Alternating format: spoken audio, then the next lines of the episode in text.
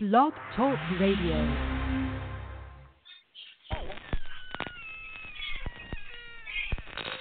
Ladies and gentlemen, boys and ghouls, step right up. Behind this curtain lies a ghastly concoction of delight,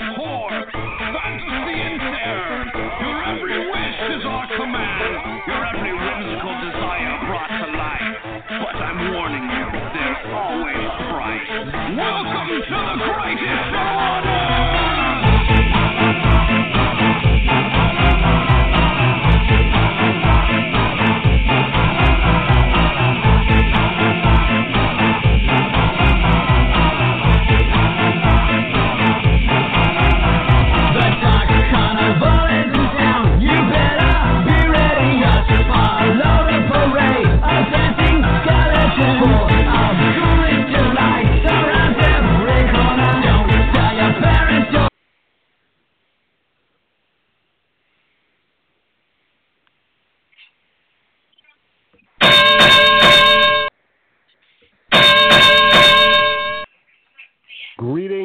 welcome to a very, very special edition of Talking Terror.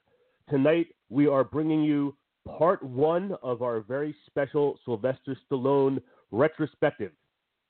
As you all should know, Creed 2 is just a few days away, and we hatched this idea several months ago where myself, the doc, and my beloved co host, the ghoul, uh, will be talking some Sylvester Stallone. Uh, for part one this evening, we're going to be breaking down the Rocky series, talking about its impact on us and in society, talking about some other Sylvester Stallone stuff. And then uh, sometime in the year 2019, Sylvester Stallone will be coming out with is what is billed as the final Rambo film, and we will have part two of our Sylvester Stallone retrospective uh, leading up to the Rambo film. We'll be looking forward to that as well. But before we get into this, a very special episode that I'm very excited about. I couldn't do this alone, so I bring to you uh, one of Talking Terror's four co-hosts. I have the Ghoul of Geek Keith, Keith here with us. Hello, hello, hello, hello, hello. Should I be calling you Doc Louis tonight? Wh- whatever makes you happy, man. Oh, oh man, you can't tell me you don't know who Doc Louis is. Oh, I said whatever makes whatever makes you happy. Oh, So okay. you can call me Doc Louis. You can call me call me Doctor Brown. Uh, you can call me uh, call me things. Brown Eye. But anyway, so Doc Louis, man, do you do know who that is, though, right? Doc Louis. Does it have uh, uh, Doc? Re- refresh my memory because I'm drawing a blank here. Doc Louis, dude, he's your trainer in Mike Tyson's Punch Out. You know, that's what I was going to say, and I was about to say, I think you're talking about Punch Out, and then I was about to say, I was about to say a different name. I'm like, yeah, I think you're talking. I almost said out loud. I think you're talking about Punch Out, but I'm pretty sure that the the the trainer in Punch Out's name was this, and it was going to be something else. I I I forgive me. God, how dare you? How dare you not? Uh, I am fucking excited as hell to be here, man. Yes, this is months months planning to uh, to finally get in here and, and discuss a little uh, little Sly. Um, you know, I know how much of an impact you know Sylvester Stallone and the Rocky movies have had on me in you know personal, and I know you and me over the years have definitely discussed you know at length multiple times you know about uh, Sylvester Stallone his career and again specifically the Rocky movies because they are the Rocky movies, man. They are the Rocky movies. I mean, uh, one, it's it's truly, and I know we're going to touch on this throughout our discussion, but it's truly amazing to me that here in the very end of the year 2013, that this series is still going strong. Uh, This and is after some- 2018, bro. that's what I said. What did I say? 13. I said 2013. I said 2018. Play back the tape. No, Uh, but anyway, that in November, late November, late November of 2018, uh, we are seeing yet another in another film in the in the Rocky series.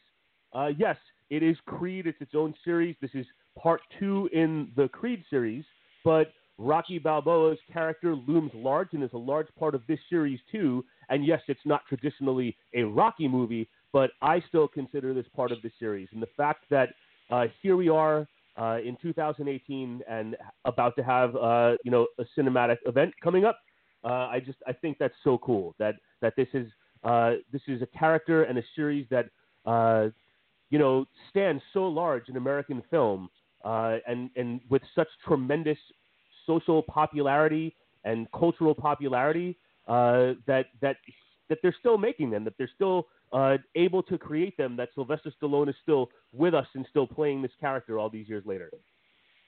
No, absolutely, man. And yeah, I think you know, I think especially with uh, what we're seeing with Creed.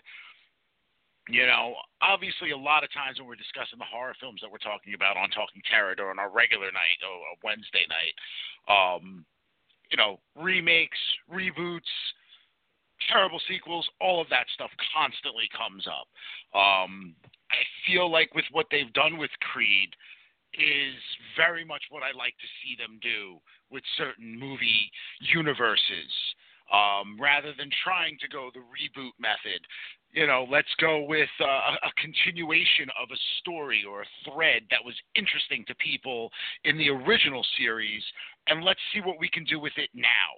Let's see how we can create it now and you know what they've done with that film you know, which again, at some point I know we'll be discussing each film, you know, a little bit deeper and whatnot. But but I really felt very strongly for the Creed movie. Uh, I, I it's only the second time I've watched it since I've gotten it, and you know, I was so thrilled last night when I was watching that film to just still feel just so much. Just so much happiness, such a smile on my face while watching that movie. So, you know, I was thrilled with that. But yeah, we've had a Rocky movie in every decade since inception here. So, you know, that's that's that is a testament to to the strength of the character and the world that they built within those films. Yeah, uh, I couldn't agree with you more. Uh, just making it into the 90s with Rocky Five coming out in 1990. Um, mm-hmm. But yeah, you know, I feel that uh, there were just a, several circumstances uh, that created this kind of I don't know if perfect storm is the correct terminology you want to use, but around Sylvester Stallone uh, being able to continue to do this and do so successfully. Um, his his age now as a human uh, is he's playing the as the opposed to a robot. Well, as opposed to I mean, you know, already it's it's hard to think that it's so long ago, but Rocky Balboa, the final movie, if you will, in the Rocky Balboa saga, uh, is already 12 years ago, uh, in 2006. So, uh, and he was in the ring. Uh, it, it's it's beyond the realm of possibility to imagine that you're going to see a, a Rocky movie where well Sylvester Stallone is in the ring, and Rocky Balboa gave a great send off. So I'm not trying to say that that should be happening, but to now have stepped into this trainer's role uh, and continue the story with the kin of Apollo Creed, it's just perfect. And I think for him to come back to this, look, I love Sylvester Stallone. He's one of my absolute favorite actors. Uh, there, there's not there's a lot in his catalog that I don't like, but there's there's way more that I do. Uh, so many of his movies were so impactful to me and so influential to me, and uh, you know the fact being able to look at things you know realistically as they are. It's not like Sylvester Stallone has some hugely successful career going aside from these characters in this day and age. So it was kind of like the perfect timing for him to give his career a little shot of adrenaline by doing Creed. Uh, they came to him, uh, Ryan Coogler and uh, Michael B. Jordan, uh, like came to him. I think in, if I remember correctly, like in person. Uh, you know, like defying, you know, the etiquette that you're supposed to follow in Hollywood when pitching films, and like really pitched this to him hard, and uh, and really got him on board, and, and you know, he's so Stallone, I believe, has said that, that there's been offers and ideas and different things to do with the Rocky character over the years uh, since, but this was the one. Like this was the one that made the most sense. This is the one that spoke to him, and he was truly, from what I understand, uh, really impressed uh, with the script for Creed. Oh, well, understandable considering what they they ended up putting out. Um, and again, the talent there.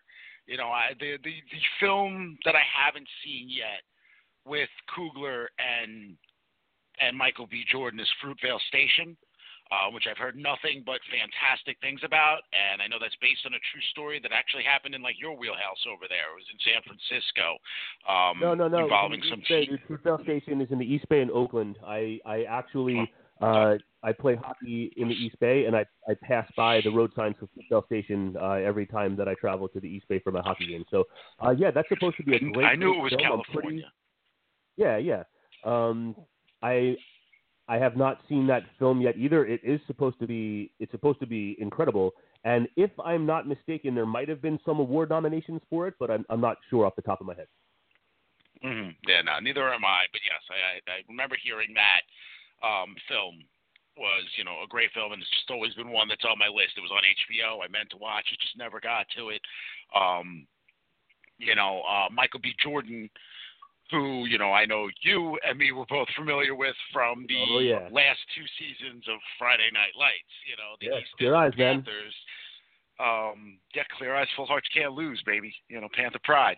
But you know, Michael B. Jordan came into a series which, while maybe not having as large a fan base as NBC would have liked it to, in order to keep putting it on the air, the fan base that that series did develop are passionate about it. You know, and those characters, what they built with that, they are beloved.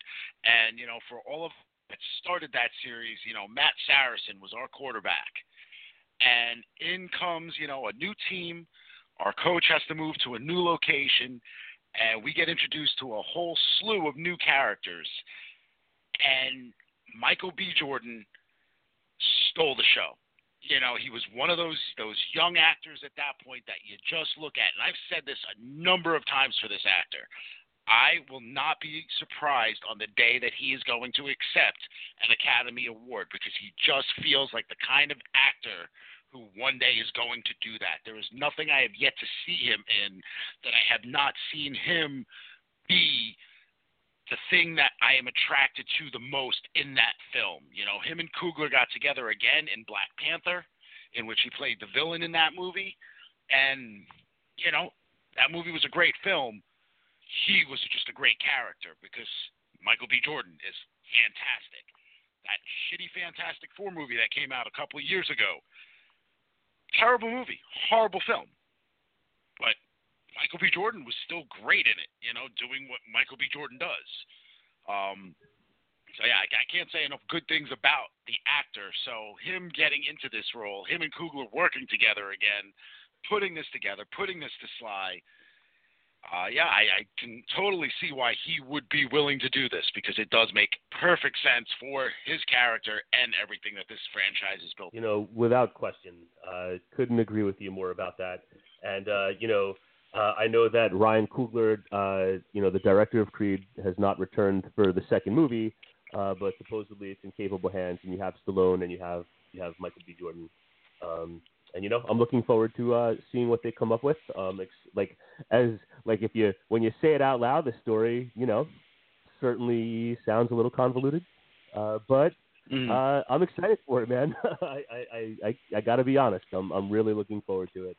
Um, you know, and Um, I think um, even as even if this, this story, like what the plot is, like sounds a little bit silly.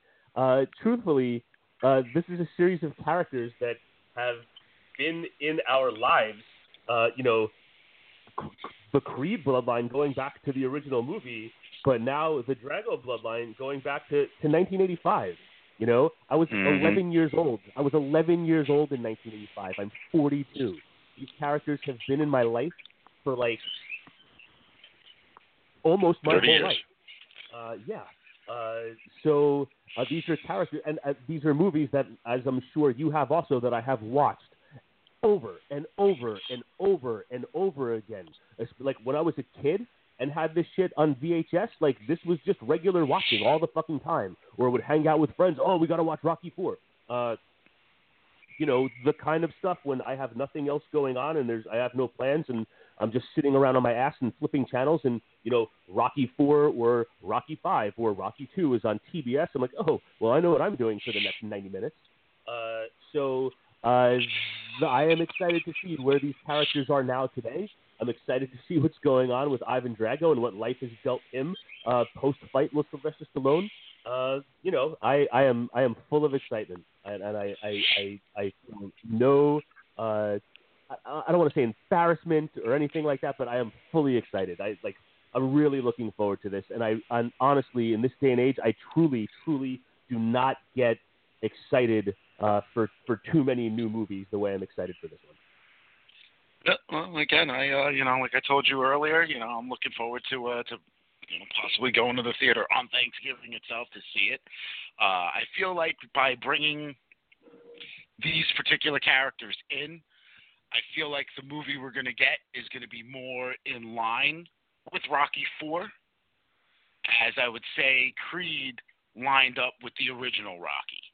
Um, so I'm not expecting to see such a, a deep story or you know a, a film in which we have a young man that's kind of searching for himself. Instead, what I see here is probably going to be just a nice balls to the wall fighting type of film, some good action sequences, some great boxing matches, and uh, and a lot of fun. You know that that's what I want to see. I want to see a fun one. You know this that's that's where we should be at this point. You know if you take the first two films in the franchise, you know you had a very serious drama and then you know then where it moved on from there was very similar to the series we're going to talk about next year at some point, which is the Rambo series, where it started as, a drama, and then like I don't know, somebody decided, hey, you know, this is not this isn't a, a, a slow climb, this is free fall. We're just going to let go and see what the fuck happens. Uh, yeah, um, you are correct. The first two movies in the Rocky series definitely a drama. And talk about if you really think about it, and we'll get to all of these films, uh, you know, individually, if not moving in order and analyzing each one for its cinematic merits. Uh, Rocky Three, uh, maybe in the entire series, like the most deeply affecting one to me uh, on the list. But what a if you really look at it, what a huge shift in in in look and tone and pace and everything from the first two to the third movie, and then especially the fourth as well. But like that series took a hard turn in a different direction after the first two movies. Mm-hmm. No, absolutely. And again, I feel like you know, yeah, a lot of people, and I know Sly himself, have said that these movies, you know, the Rocky movies in particular, kind of mirrored his life. So when you look at the first film, you know, it's a young actor who's trying to, to, to make it in Hollywood. And, you know, he gets his chance and he does all right. You know, the second film is him finally achieving some success. And then the third film is him living that success to excess. Um, you know, if you were to try to, to take Sly at, at a deeper, deeper level, which, you know, if we could talk about Sylvester Stallone here, you know that that's one of those harder things to do. You know, he's such he's so embedded in our lives at this point, and I think especially of of people our age, um, you know, it, it's sometimes it's hard to really like even think about him as a serious actor as much as it is to think of him as you know the same the same like caliber as an Arnold and you know all these uh, even like you know obviously a higher quality but a, a Dolph Lundgren. You know these guys that are embedded in these action movies these guys that are full of rippling muscles and and you know steroids if you know if that's that's what they use whatever man. But these guys were just chiseled out of fucking rock and looking like they could pretty much take on an entire army's worth of, uh, of enemies all by themselves. And you know, when when I try to think of Sly, like you know, I can never really think of him in dramatic fashion. So anytime I go back to the first two Rocky movies, it's such a contrast to how I picture Sylvester Stallone because they are very much drama pieces, and they're as much as they're stories about Rocky. They are really, you know, in my opinion, they've always been the stories of Adrian and her viewing him.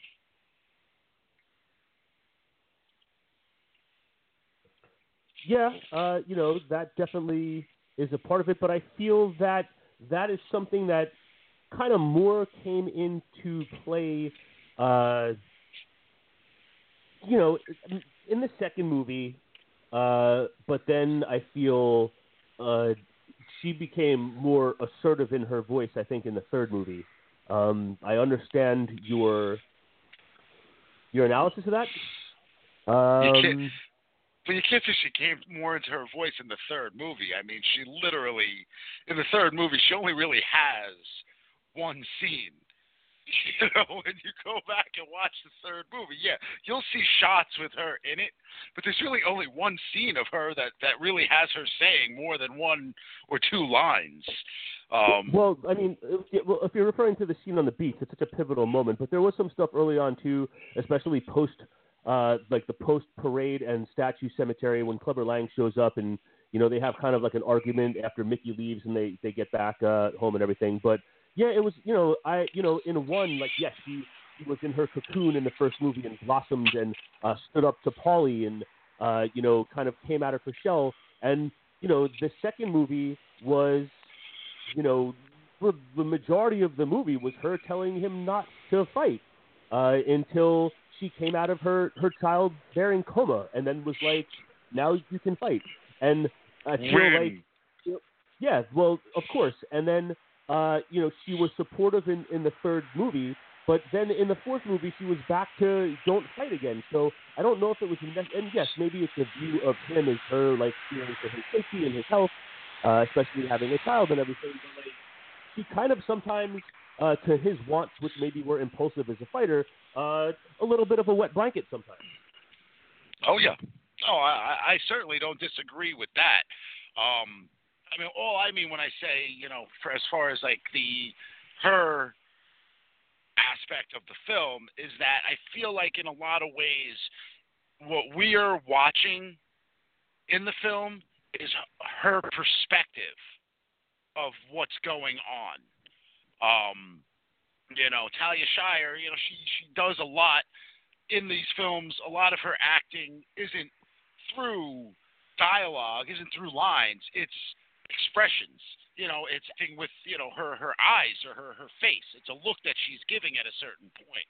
And I feel like you know if this was a a you know if this was like some kind of found footage movie or something like that, she would be the one holding the camera.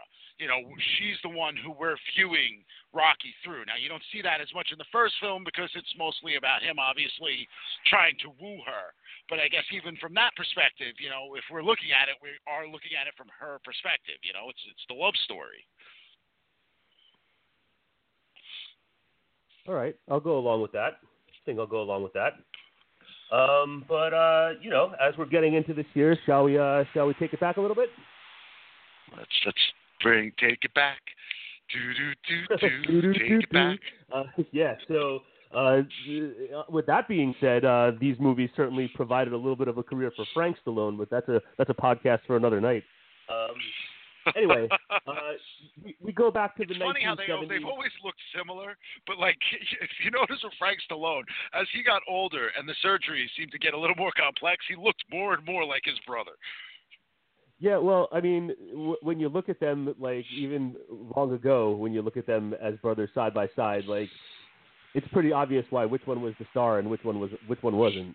Um, Mm-hmm. But anyway, uh, you go back to the to the to the early 1970s, and here you have young fledgling actor uh, Sylvester Stallone find, trying to find his way uh, in the film world.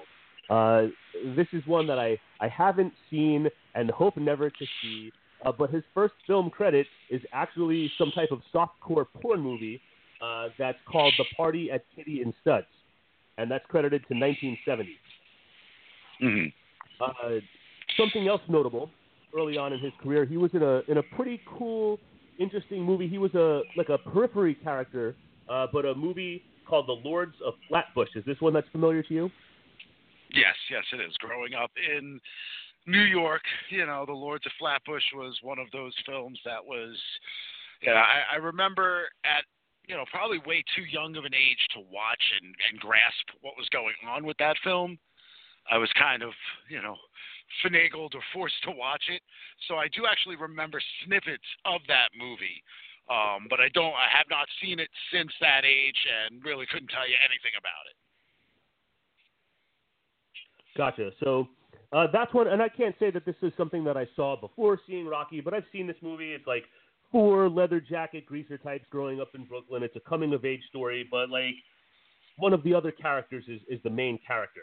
Uh, you know, also one of the guys is interestingly enough in a leather jacket played by uh, Henry Winkler, uh, who went on obviously to play that same exact role uh, in Happy Days as playing Fonzie. But this is like a, a decent movie with like a little bit of success.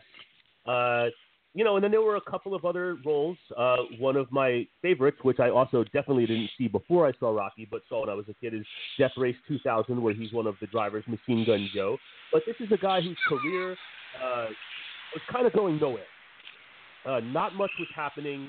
Uh, wasn't really breaking through. Sure, uh, you know, a minor role here and there, but he had bigger aspirations, and he was really looking for for his shot. You know, he, he wanted it, and uh, he was also a writer. And the story goes that one night he was at a boxing match and he was seeing uh, Chuck Wepner, aka the Bayonne Bleeder, uh, taking on Muhammad Ali, uh, arguably the greatest of all time.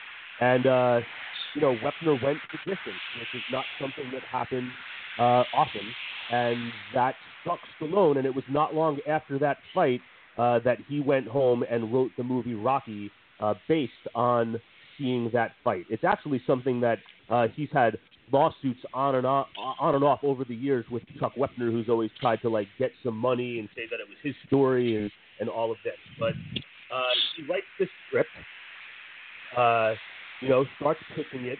Uh, there is um, there's interest. Uh, they're thinking, oh, uh, we can. This is a great. Uh, this is a great movie that uh, would be perfect for a Robert Redford or a Burt Reynolds or a James Caan. Um, but Stallone, uh, he said no, and this is, I think, really cool. He uh, he said the only way that he was selling that script was that if he was playing the lead role, and uh, you know he has he's you know quoted as saying that it would he would never forgive himself for his entire life as if he wrote that movie and it became a star vehicle for somebody else. So he held tight to that, Mm-hmm. and uh, you know, with the studio deciding to take the chance, they gave them like a minuscule budget, uh, but he did get to play the character. And you know, as they say, cliche over and over and over again, the rest is history. Uh, so 1976, we have the release of Rocky. Um, out of nowhere. Uh, huge, huge blockbuster in 1976. Uh, the budget was just over a million dollars, and this movie earned over $225 in the global box office. It was the highest grossing movie of the year. It won three Oscars, including Best Picture. And, uh, you know, you can make an argument that this is, if not the, one of the top most popular American movies that has ever been made. Oh, I mean, of course, and that's because this speaks to everything that you know America is, everything that America was. Um, I mean, you know, there, it's no. I mean, obviously, it's it's somewhat of a coincidence, but not really. The fact that this takes, you know, the the, the main event, the main match in this film takes place on New Year's, you know, with the bicentennial, you know, 200 years of America. Um, this is, you know, a guy coming from nothing and getting his shot at, you know, at just being great and, you know, just wanting to to prove himself in a extremely tough tough career and he doesn't have anything else but this. And you know I think that's that's where you know the fact that this is set you know in Philadelphia you know all all of these little things are are, are what come together for that to happen. And yeah I think along with that and and the cast that he has that's all it's all what led to such a, a successful film. I mean obviously yes is it well written? Yes you know is it at its heart a love story Yes, it is. But, you know, it speaks to things on such a deeper level when you really look at what this film is. Uh, yeah, um, it's all of that. It's all of that and more. And I wish I can find some of the articles that I've read over the years that uh, shed light on some things in this movie uh, especially in its time frame of 1976, that uh, maybe you know, growing up watching this, I never even uh, picked up on. Uh, I feel Mhm. that there was absolute 100% perfect casting in Carl Weathers playing the heavyweight champion of the world, Apollo Creed. Uh, he was absolutely perfect in this role. And one of the things, and yes, in uh, in American boxing, uh, it was often the case that the heavyweight champ was an African American man.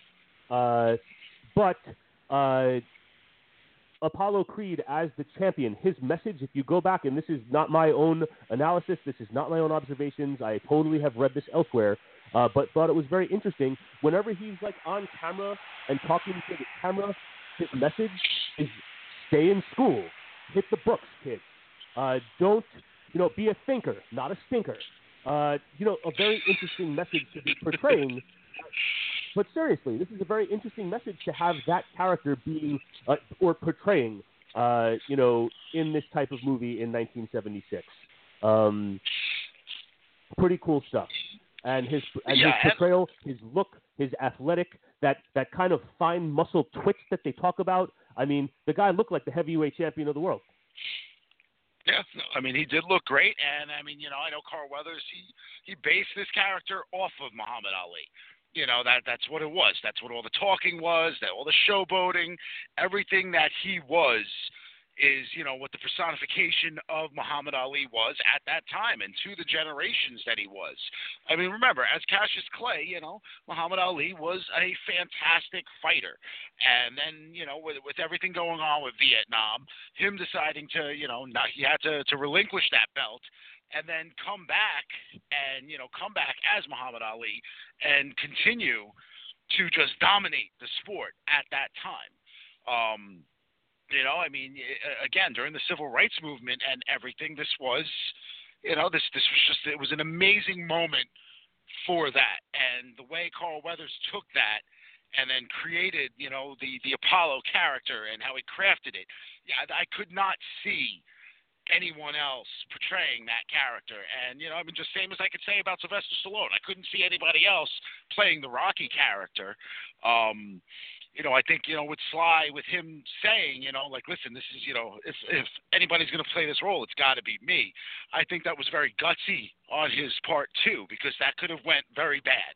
You know, had all the other parts of this this this vehicle not been so perfectly coordinated, this could have ended up being just you know a disaster for him, and really probably could have could have ended his career. And yet instead, it turned into this this star vehicle that it did, and you know, it, it like I said, I mean, it's created characters that here we are, we're talking about them, you know, 50 years later, you know, 40 years later.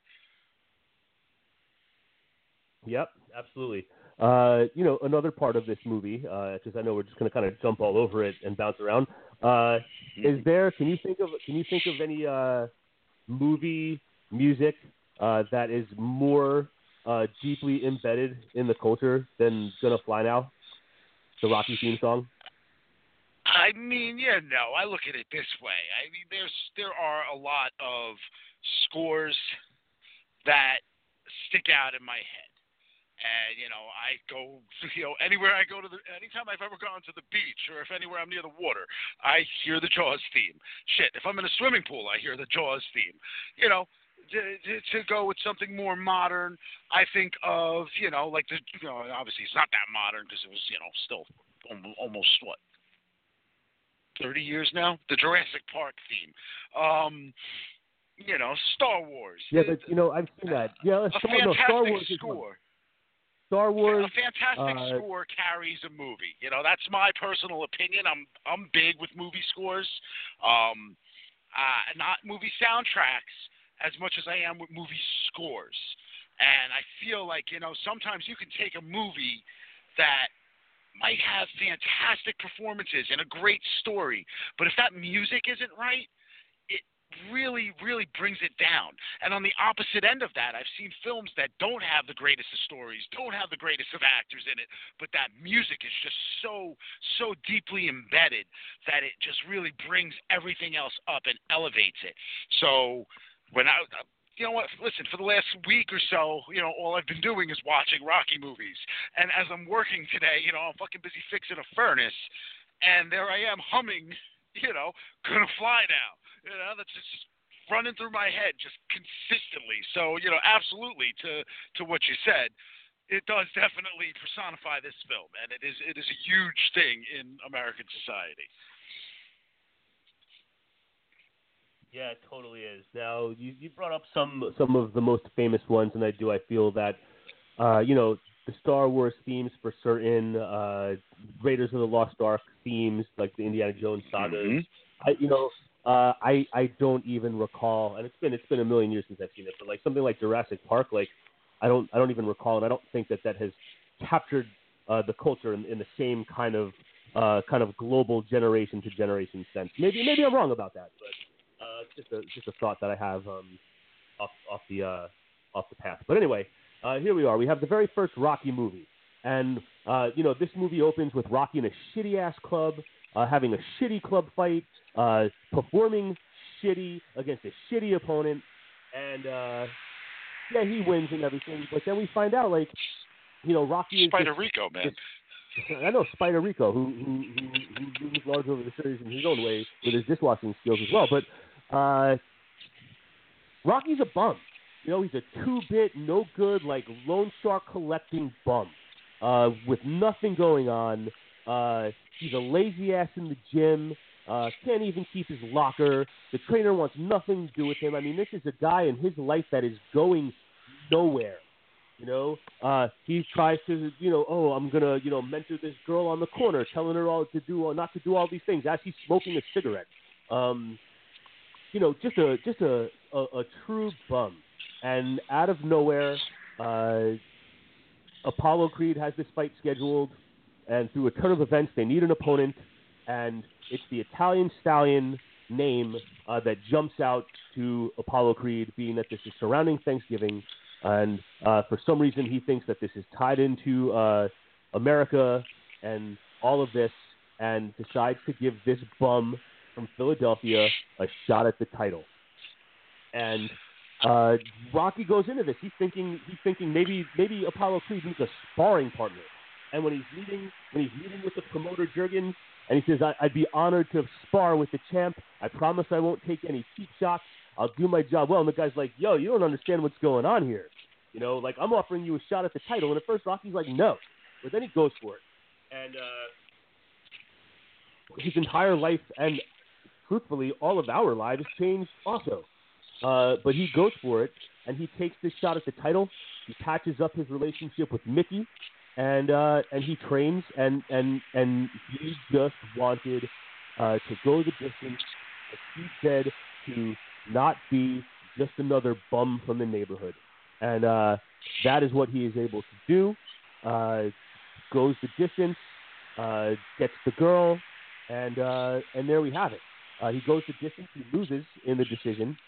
Uh, interesting, but the right choice, I believe, for its time. And um, Mm-hmm. you know, the fight sequence, uh, very exciting. He takes a beating. Um, but when you think about the fight, if you can think back to all of the details of the fight from the first movie, uh, what are the, some of Mhm. the things that are memorable to you? What are some of the things that stand out to you? I mean, obviously, you know, I, yeah, I'm sorry. Just before we, we get into that, I just want to cut it back a little bit. Like, okay, yes, I know Rocky's a bum, but what you also got to remember about Rocky here is he's 30, 31 years old. Um, he's past what most fighters would be their prime. Um, he is also, you know, he comes off as not being very intelligent. Um, we get, you know, a little bit of a line to, to, to Adrian during their, their ice skating scene where he's talking about, you know, my father, uh, who wasn't the brightest, you know, always said that, you know, I, I don't have very much in the head, so I, I should do something with my body. Um, these, these are all the things that led to him becoming a fighter. You know, we find out in a later film, you know, that he never made it past the ninth grade. Um, so, so it's not just a matter of him being a, a bum. It's a matter of, you know, I think upbringing, where he's being brought up, You know, the the idea of this being the the mean streets of Philadelphia. It's a hard life. It's a hard time. Um, and here we had a guy who, you know, we we find out from Mickey who had, you know, I believe the exact line is, "You had it all, but you wasted it." Um, and that's why he loses his locker, and that's why Mickey doesn't want to train him anymore. You know, we're not talking about a guy who's in his 20s. You know, we're talking about a guy who, again, is past his prime, um, or at least what, what That's they what I said. believe. We're talking about a guy is. going nowhere. That's what I. That's what Yeah. I said. But I know, but you know, as much as as we could call him a bum, we also do see through these scenes that he is not. You know, that he keeps two pet turtles. You know, which he got from the pet store. Um, you know, he mentors. You know, little Marie. Yes, is he smoking a cigarette? But at the same time, he's you know he's telling her not to develop a reputation. You know, to not go down the same path as as he went. You know, he's he's playing a loan shark you know, for for a, a mob guy.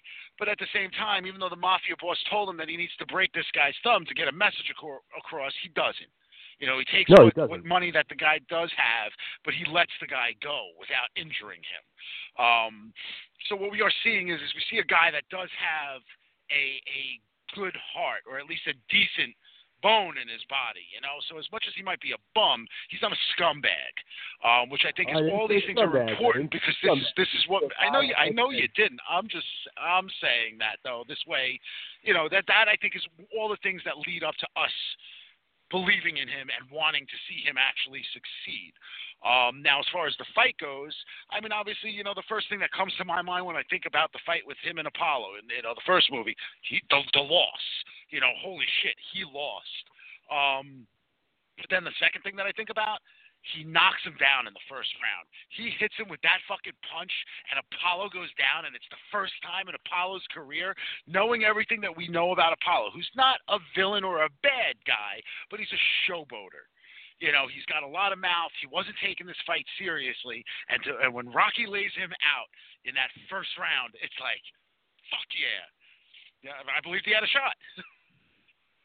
Yeah, uh, it's a it's a it's a great scene, and uh, you know if you if it's it's uh, it's two different things involving the timing.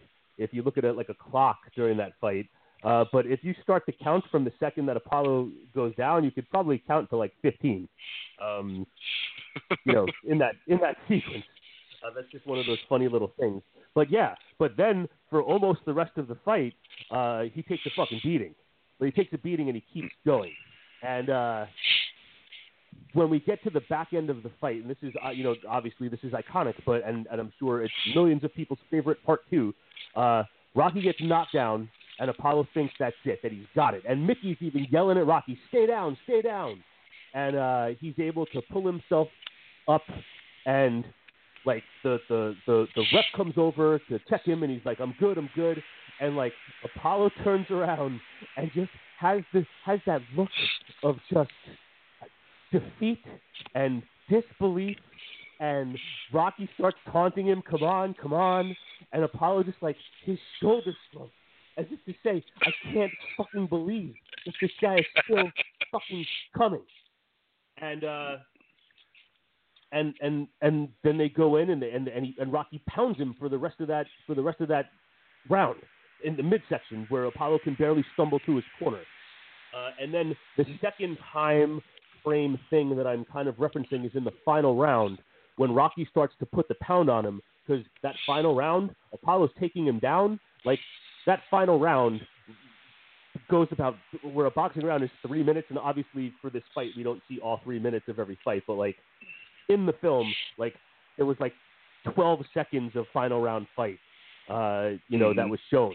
And it was like not one where there was any editing or cutting. It was just, uh, and I don't mean editing like it was a like one long shot, but uh, you know, it wasn't like oh, it's the start of the round and now we edit and now it's the end of the round. Like Rocky is pounding the shit out of Apollo and then like the bell rings and you're like, wait a second, there's gonna be like 90 more seconds of this round.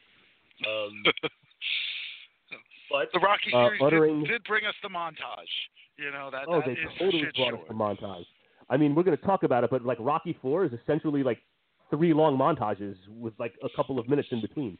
Um, It's clips. but uh, yeah, but uh, you know, and then uh, who would have thought at the time those prophetic words as they embrace at the end of the fight. Ain't gonna be no rematch. Ain't gonna be no rematch. Don't want one. Don't want one. Don't want one. Um, Rocky got what he wanted out of the fight, uh, but the the the suits in the studios, you know, are just having dollar signs flash in their eyes. Uh, so obviously, uh, there would be a sequel in the works almost immediately, uh, coming out just a few short years later. Before we kind of kind of move on, do you have any final things you'd like to say about the first Rocky? No, again, man, it is. It's it's an iconic film, and you know, for me, I, I know Rocky One isn't the first one of the films that I saw. So, and I sometimes I, I, I it's it's like I'm hazy with whether it was Rocky Two or Rocky Three, which were the, were the was the very first one that I saw, but you know, and, and the reason why I lean towards two is because I always remembered him winning the fight.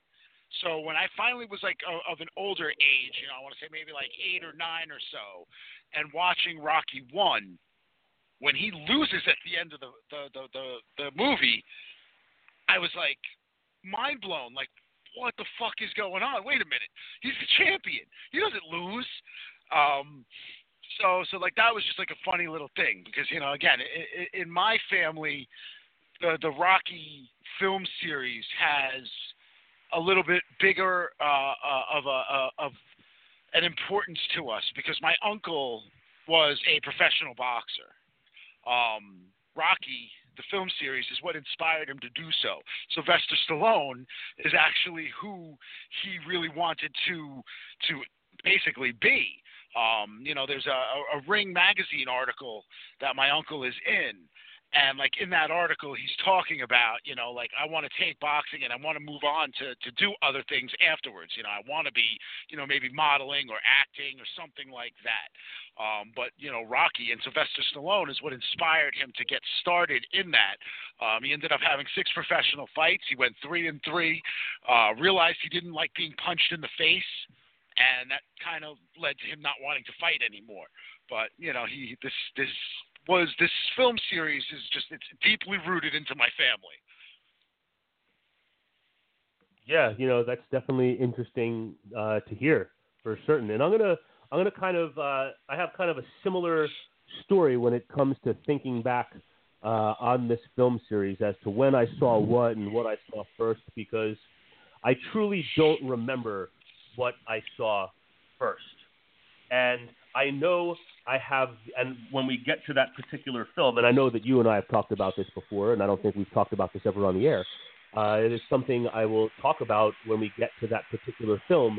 Uh, but I do have this, and if it's not 100% accurate, I'm fine with that. But I do have this very kind of romantic memory of of seeing something from this series, which I believe was possibly uh, for the first time, but we'll, but we will get there. Uh, but you know, Rocky Two, uh, 1979, as was common for a lot of uh, movies and their sequels uh, at this time, uh, picks up exactly where the first movie ends. Rocky Two picks up in the ambulance rides to the hospital, which Mm-hmm. I think is kind of cool.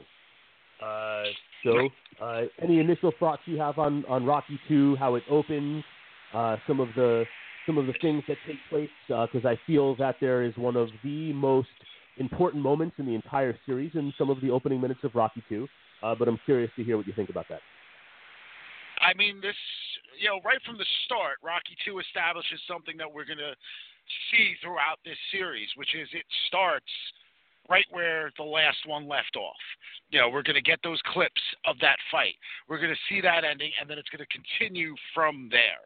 Um, you know, I, I always love that. Now, I know this comes out three years past, you know, the original film, and it does start to to create one of the little bit of uh you know the the little loopholes that I guess you find in the in the film series which is the time frame of certain things and what years certain events take place um especially when we get into Rocky 2 with the birth of his son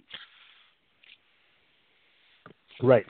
Um, you know, when I think about Rocky Two, uh, there there are there are a few sprinkled throughout uh, the series uh, scenes that I feel are just so important um, that shed light on characters, uh, on on the plot for this particular one. And uh, the reason I was asking when I'm thinking back to the uh, the beginning or the opening moments of Rocky Two is because I think, uh, and it could be I I'm not going to say definitively, but it could be one of my most favorite moments of the series when they come Hospital. in in the hospital when they come into the hospital and Rocky, you know, he looks like he's been, you know, smashed in the face by by, by a baseball bat. Uh, you know, and Apollo comes in all fired up. Where is he? Where is he? He got lucky. This and that. We want a rematch. We need to do this again. So on, and he's he's already started the promotion. You know, uh, he's Mhm. already started it. And Rocky, you know, as the, you know, I don't want to say dumb, but as like the local, uh, the local kid who, or not kid, the local boxer who isn't necessarily up on the inner workings of big business of boxing is like, I thought you said you didn't want a rematch. And Apollo continues. Reporters, reporters are everywhere. Cameras are flashing. Bulbs, like microphones, news. And Apollo is on full steam ahead in a in full Apollo Creed fashion, uh, starting talking about the second fight. Then they, you know, there's there's there's there's all the medical tests. They're into their rooms. They're all bandaged up. Uh, I just absolutely love the scene. Love it. One of my most, maybe one of my most favorite scenes in all of movies. When Rocky wheels himself over to Apollo's room and opens the door. There's no one around. There's no one. It's the dead of night. Everyone is gone. Apollo's in bed. And Rocky says, you know, Apollo, it's me, Rocky. And Apollo's like, yeah. And he's like, can I ask you a question? He's like, could you give me your all? And Apollo says yes. And Rocky leaves. I think that scene, given all of the pomp and circumstance when they entered the hospital, as well as all of the promotion afterwards through the rest of that movie, just what I just feel just such a great scene that sets all of that in motion and puts all of that in perspective and, and really uh, gives some some more depth to the character of Apollo Creed. Absolutely, which is what I was going to say. Is is I mean this more than anything else is a window to the fact that Apollo is a little bit more of a deeper character. You know that there's a little bit more behind what this character is and what we're seeing. You know, on the one part, here's this showboat, but on the other part, you know, he is ultimately an athlete, and there is a respect that is there. And, you know, no, when the cameras are on and there's people around, you know, no, all bets are off. He's going to say what he's going to say because he loves attention. He loves the spotlight. He is the champ and he is the greatest. And, you know, but, but behind those doors, there is a, a, a begrudging respect, and Apollo is in there, you know. And this obviously this is not explained in the film, but like how I look at that scene and what I think about it is, is you know, this is where Apollo is sitting there and he's starting to ruminate on the fact that this fight went the distance. He's sitting there thinking that, you know, I I I won that fight on a split decision, meaning that one of those three judges thought I actually lost. And that's eating at him already.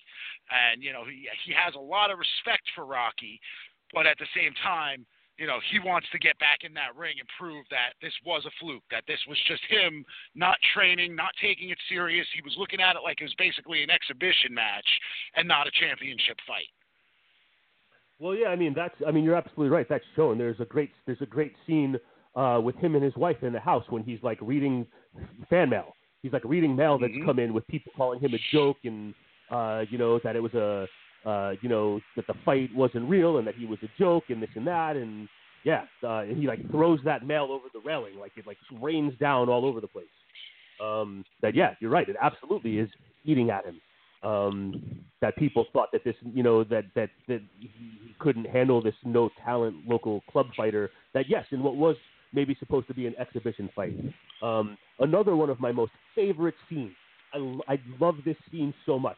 Apollo has his whole team, his whole team uh, in his office, and uh, they're talking about, all right, how are we gonna, how are we gonna get him back in the ring, you know? And Apollo's like, we got to do something to bring this man out. Uh, you know, his his advisors are even like, look, you you want to? Uh, he's like, I hear he's been hanging around doing nothing. We got to do something to bring this man out. And his his advisor's like, look, you want to like go public and and humiliate him, like in the public eye, you're you're setting yourself up to be the villain.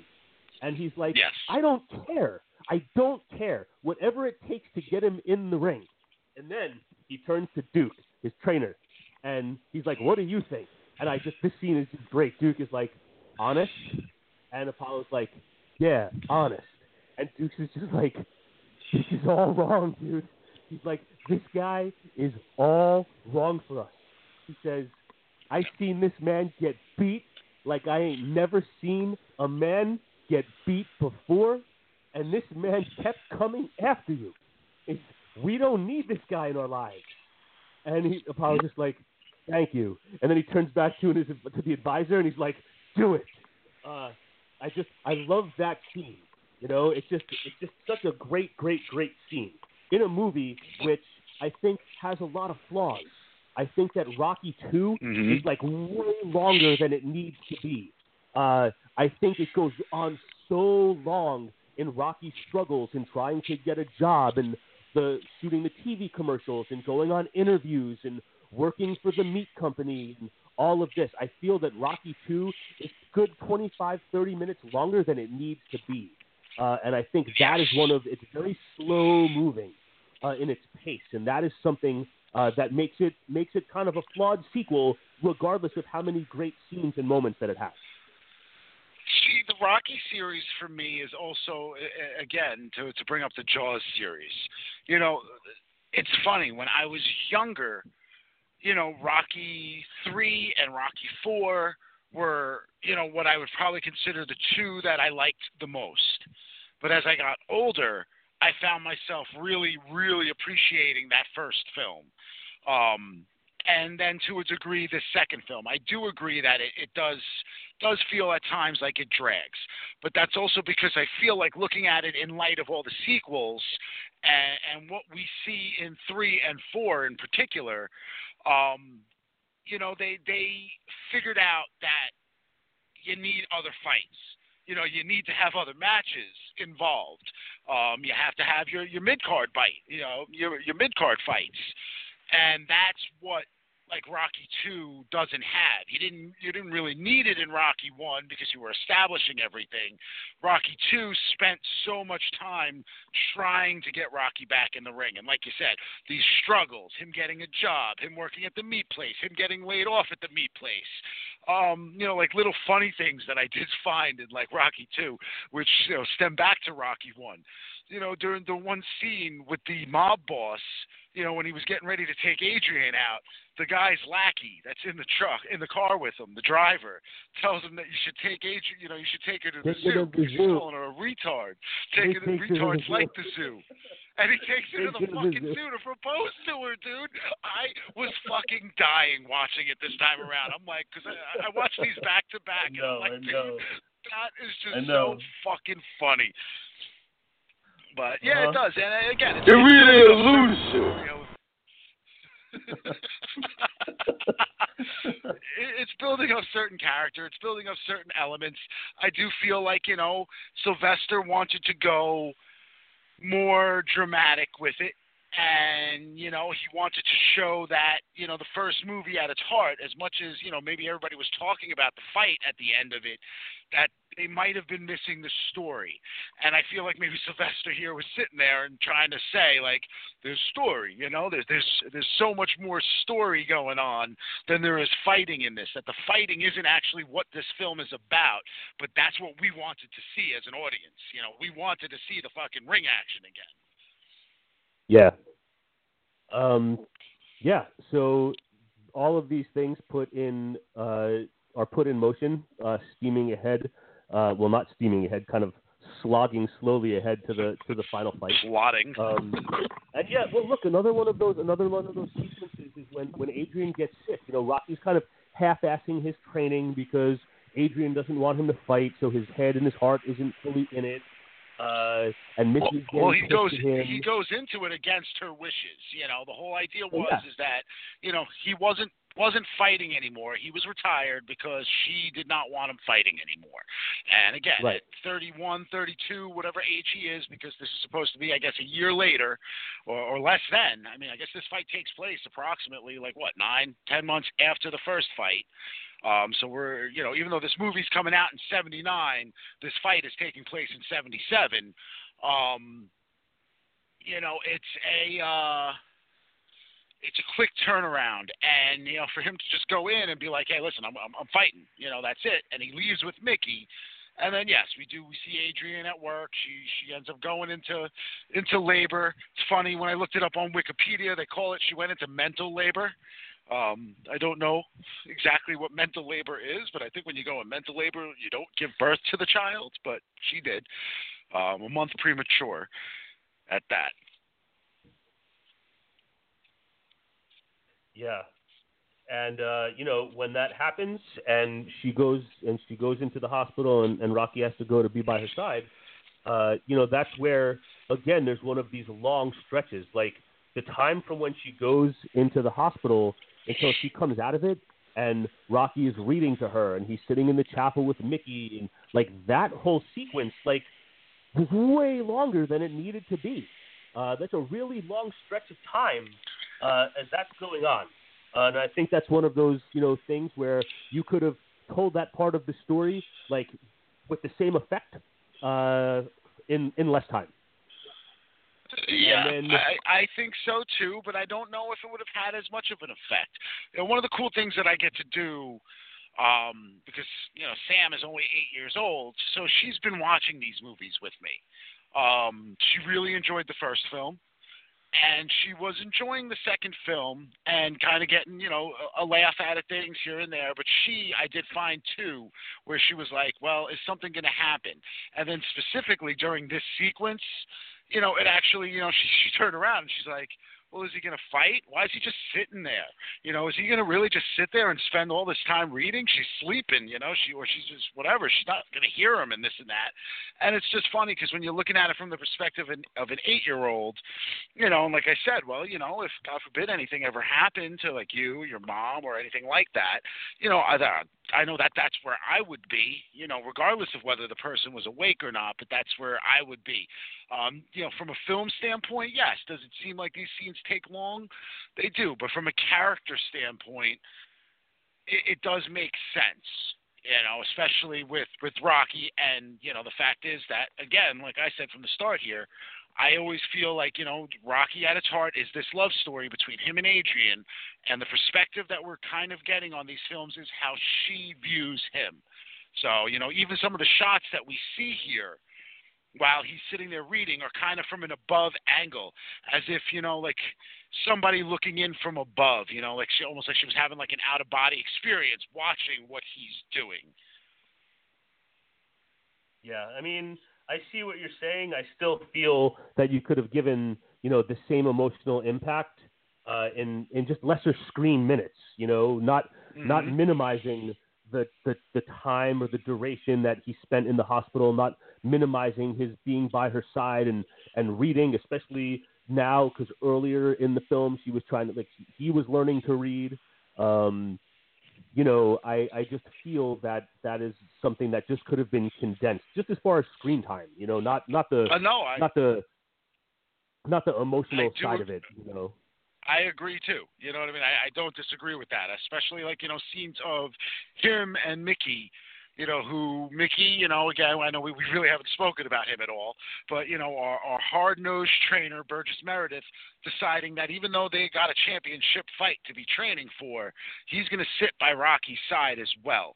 And I feel like it's a very important character moment for the Mickey character because you know Yeah. here's this guy who, you know, at one point when we first see him is telling Rock that, you know, you wasted everything, you know, you did this, you did that. And yet we see the fact is, is that he does love Rocky. You know, he loves the fact that, you know, Rocky gave him another chance when Rocky had gotten the shot to go up against Apollo. Rocky was just going to go into it without a trainer, you know, at this point. Mickey came begging for that job. Yeah, I mean, we didn't You know, touch we didn't touch on that in the first movie, but that's like that's a very interesting. Uh, I, I don't want to get too much into the, into the back into the first movie because we got a long ways to No, go. But you. Uh, we didn't touch on the fact when when Mickey like it was interesting because it was like the balance of power in the relationship had completely changed.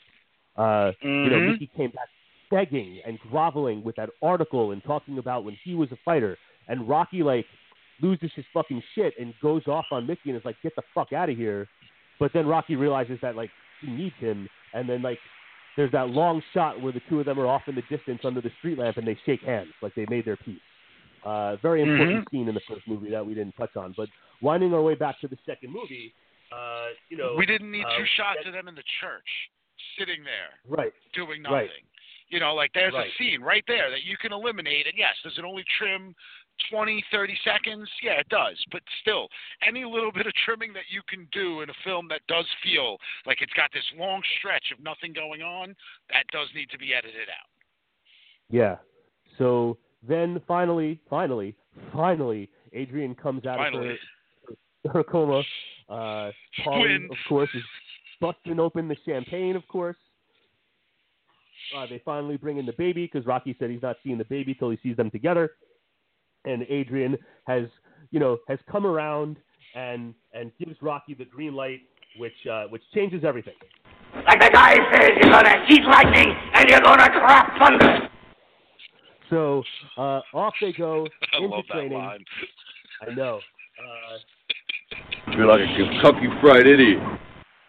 But anyway, off they go into training, and obviously Rocky now is fired up, uh, trains his ass off, uh, has the silly scene where he runs back to the steps, followed by every kid in, in the city of Philadelphia, and um, you know, uh, now it's time. Now Even- it's time for super the super fight too. Even Sam- which- Even Sam had No, to go ahead. point out, like, as these kids are all following him and running, she's like, what are their parents thinking? Like, why did the kids just leave? Like, did they at least tell their moms and dads that they were going? I love the scene, and the one thing that always stood out to me in this scene with the kids running is actually like near the end, just as Rocky gives that like quick burst to like pull away. oh, There's one one kid, that tried to kid, keep up. the one kid in the red jacket who tries to keep up. The kid puts on a burst of speed too, but you know Sylvester Stallone ain't having none of that, dude. That fucker's flying. Yeah, he is. But yeah, so then another another sequence too is that like that whole sequence with Rocky getting from like home to the fight, like that was just extra fucking time. Uh, that made this movie the runtime of this movie so long. Like it took forever. He's got to drive. He's got to find the car. He's got to stop at the at the preacher's house to get his novenas. He's got to get to the he's got to get to the arena and run through the hallway and get to the locker and get yelled at by Mickey. Um, just you know one of the things with with pacing uh, in this one that just was long, and the first one was long too, but the pacing was different. Like this one, when you watch it, like it just sometimes feels long. But anyway, uh, we have Super Fight. there were 2, more interesting things going on in the first film too during those sequences. You know, whether it was Rocky wooing Adrian or you know scenes with Paulie, there were things going on. It felt like scenes in that first film were actually like leading up to something or developing something, whereas these scenes in this film feel like they're just scenes that are there because like, hey, I have an idea, let's do this. And we got to Yeah. point out too that we have a different director. You know, this is Sly directing this. This isn't John Avildsen, who would go on to direct the Karate Kid films and then uh, Yeah. Rocky Five. But you know that we did not have Sly directing the first film. You know, here we have Sly directing. Got it. Um, but yeah, so we have Super Fight 2, uh, which uh, cutting back and forth, Apollo, uh, you know, trained for this fight like the devil was on his heels, and uh, you know, for the majority of this fight, he beats the living shit out of Rocky. Uh, I find when I go back to this one, it's like He, if this came to a decision, Apollo would have won. oh my god, when you watch this fight now, it really is just Apollo beating the shit out of Rocky for the whole fucking fight. Like Rocky has his moments Well, and everything. But man, Duke Apollo says is it. all Duke fucking says it to him. All you have to do is stay away from him. All you have to do is stay away from him in No, this round. he yeah, he was on a mission. He was on a mission. And uh, you know, I have I have distinct memories didn't want of a like decision. seeing No, he didn't want a decision. He wanted to leave no doubt. He would like the Mhm. only showboating that he did in this one was when he was telling the reporters to get your cameras ready. and on the heels of that, he would put Rocky right on his ass. Um, he was showboating in the ring. He did that fucking windmill thing, you know, when he was proving how fucking how outclassed Rocky was. He does the little jibber jab with his feet, and he's swinging that arm around like a windmill, and then pops him, you know. yeah, but he's landing that shit like it's like fucking like Rocky had no answer. Um, Well, beats the shit out of him. But anyway, uh, so but Rocky was also uh, not fighting in his natural position, something that Mickey Right. wanted to do in this fight, which was Right. have Rocky's, you know, a southpaw, and he Right. Mickey wanted to throw Apollo off because they figured he trained to fight a southpaw, and it would change things around had he not fought in that southpaw style. Now, what I question in this film, as much as like, okay, maybe that does make sense, it would have made more sense had it actually like I know that in the end Rocky does switch, and that's you know those punches are the ones that that end up you know having him knock fucking Apollo out. But at the same time too, the fact that he just gets pummeled throughout this entire fight, there really is no point to him switching. I feel if anything, it threw his defense completely out the window because if you're fighting in an unnatural position, you're not blocking the same way you normally block. You know, you, you, some people just you know you can only fight in one way. You know, I, I'm one of those. I, I actually fight southpaw, which is weird because I'm right-handed. You know, there's only two things that I do with my left hand. One of which I do in my bedroom at night, and the other thing is fight. Um, so, but I can also switch back and forth with that. But you know, some fighters, you know, they're they're locked into the position that they fight in, and the dominant hand. Right. But yeah, so let's talk about uh, the the finale of this fight before we move on. So uh, the final round, they're they're just toe to toe. They're landing massive blows. They hit each other at the same time, and they're collapsing to the canvas uh, at the same time.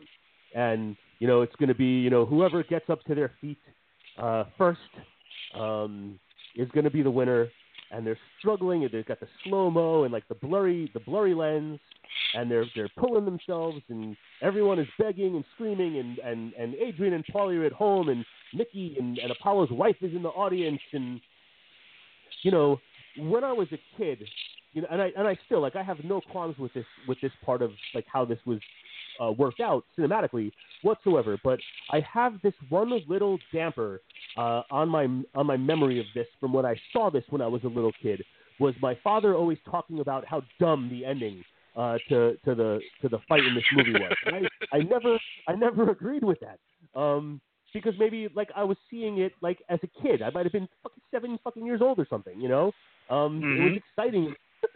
Um, but yes, anyway, in that scene, Rocky is able to pull himself to his feet while at the last second Apollo like just can't do it and slips down along the turnbuckle, and uh, and Rocky is the champion of the world.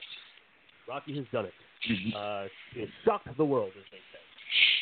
Uh, thoughts on the on the finale of Rocky Two? Again, it's you know, if Rocky one ends with him losing, you know, obviously at this point you can't have a film series in which your lead character loses the big fight every time. Um, maybe, you know, I guess you could consider that a little bit more on the realistic end of things. Um, you know, you know, we've been blessed throughout our lives to have seen, you know, okay, I can't say we've been blessed to see. We've seen some great fighters throughout our lifetime. You know, Mike Tyson. You know, we were both, you know, alive and well, and you know, mindful of the Tyson era. You know, and then yeah, everything that kind of followed that afterwards, as far as the heavyweights went, it always felt like you know, and, and maybe it's because of the Rocky films, but I always just felt like, you know, you have these heavyweights, they're a champion and it's so rare that you ever get it where you got two guys that are of similar age, similar level of skill, in which they are matching up. Um, so it's almost like you know you'd have a guy like a Lennox Lewis, who a fantastic fighter, but it never felt like he ever had an opponent that would be his match, or at least even close to an equal for Lennox Lewis. Um, but now what we did have, you know, and I know you felt the same way about those fights, were in the the lighter divisions. We had that Ward Gatti series, which I felt honestly was like as close to a fucking Rocky movie as I've Yeah. ever seen Absolutely, in man. real life boxing. You know, which was Yeah, I have all of that stuff. you I have, so, I have I have all of those fights on DVD, and uh, I don't know if you remember that other one, the Corrales versus Castillo.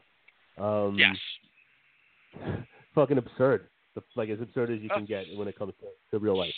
So for this to end with him winning the title, yeah, I mean that's that's what I want to see. You know what I mean? As far as if you're following this as far as a franchise goes, you know, you want to see Rocky succeed. You know, you want to see him overcome that opponent. You want to see him overcome those odds. You know, the fact that he's getting his ass kicked this entire fight, you know, and with one punch they both go down.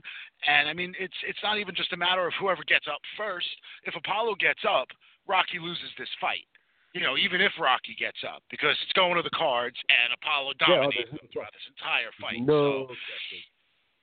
But yeah, uh, but you know, we're also talking about a film series in which things would be shut down. You know, uh, obviously back then, yes, were, were the rules a little looser? Were they not taking as much care of these boxers? Yes, I mean, I guess Oh, you can lean into course. that. No, these fights, dude, this is so unrealistic to any real boxing ever, man. I mean, There's no defense. mean, like these no, guys don't defend no, no, themselves no. ever. No, no, no, no, no. Uh, but anyway, so yeah, Rocky is the champion. I just want to say one thing to my wife who's home. Yo, Adrian! I did it! So, uh, then, then is when everything changes. Without question, everything changes with Rocky 3.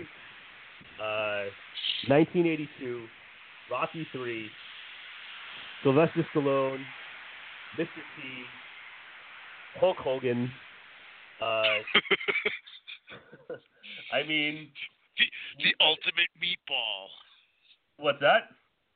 The ultimate meatball? You mean? The ultimate male versus the ultimate meatball.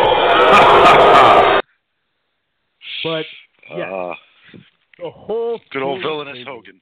And I know that we have talked about this off the air. I don't know if I've ever talked about this on the air. Rocky Three in the movie theater to myself as uh, you know 1982. I'm six years old. Uh, depending on when, I'm, maybe I'm seven, depending on, uh, or maybe I'm five, depending on when in the year this movie was released. Rocky Three, as a fan of movies, or maybe not yet a fan of movies, made me a fan of movies and cinema as an experience. Uh, completely blew the brains out of my mind when I saw Rocky Three in the movie theater with my parents at Movie City Five in East Brunswick. It, it- truly, it sounds silly to say it, but it, it as a child, it changed my life. Uh, you know, Absolutely. it, it started a lifetime as a lover of cinema of all genres. Uh, this movie, for a, a young audience, removed all of the pacing and slog from, if you want to call it slog, from the first two Rocky movies. And this movie was short and concise and action packed from beginning to end with amazingly blown, like caricature blown performances, a humongous, humongous performance from Mr. T. Uh, what an exciting, fast paced movie. I can't love Rocky 3 more. It could be my favorite movie in the series. It could be my favorite, one of, I don't want to say the, definitely not the, one of my favorite movies in life. Without question, one of the most influential movies on my life. I can wholeheartedly agree with you on that. Um, I, you know, again, growing up, my father worked in a movie theater, so that is where a lot of my early memories of movies are. I don't remember if I saw Rocky Three in theater at that time or not. Um, I would have been very young. I would have only been about four or five. Um, but at the same time, too, I do remember seeing Star Wars. You know, because basically when he was doing cleanup, he would throw a movie on the projector, and you know I would just sit in the theater while he was doing what he was doing. Um, but you know, for me, like my earliest movie memory is actually Friday the 13th, Part 3. Um, I know I was at the movie theaters to see E.T., um, and I believe, I know I've spoken about this on the air before, but like I had gone downstairs to, to get something from my aunt or my mom. I don't remember which one of them I was there with, but uh, she threw the 3D glasses on me.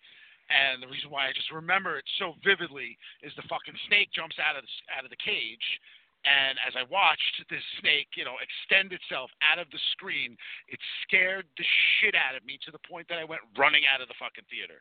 There was no doubt in my mind that at that point I was never going to see what the fuck that movie was. So now to know that so many years later, Friday the Thirteenth is like my favorite of the fucking horror movie franchises, just I love that.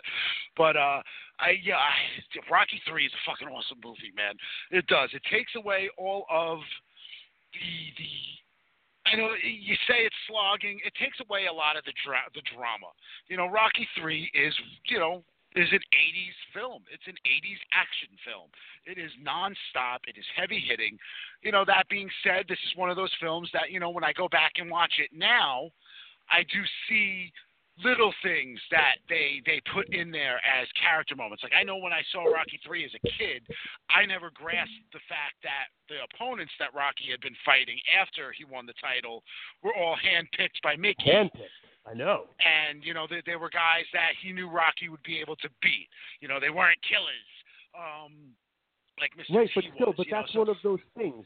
And you know, there is that great sequence uh, after the presentation of the statue uh, where they have that discussion, and Mickey announces, like he says, "Oh, I've I've had you know however many title defenses," and Mickey announces that they were handpicked, and then they talk about it. Mhm. Like that scene, like heavy, emotional, gives a lot of insight to both of the characters and what was going on at that time. But they didn't take 18 minutes to do it, so that drama No. was still there. Uh, you know, it, was, but that's the thing. As a kid, all I saw in this movie was fighting, Mr. T. Oh, oh, Hulk Hogan, this, that, you know. For me, it was like, okay, they, like I said, they figured out the formula that they're going to carry through for the rest of this film series. You have to have other fights. You know, you had to have something else going on. You know, we had intercut, you know, scenes of Rocky during those d- defenses. We had scenes of Mr. T, you know, Clubber Lang fucking fighting people. We get the Thunder Lips match. They gave us other things to keep us wet for the big main event. Of course, of course.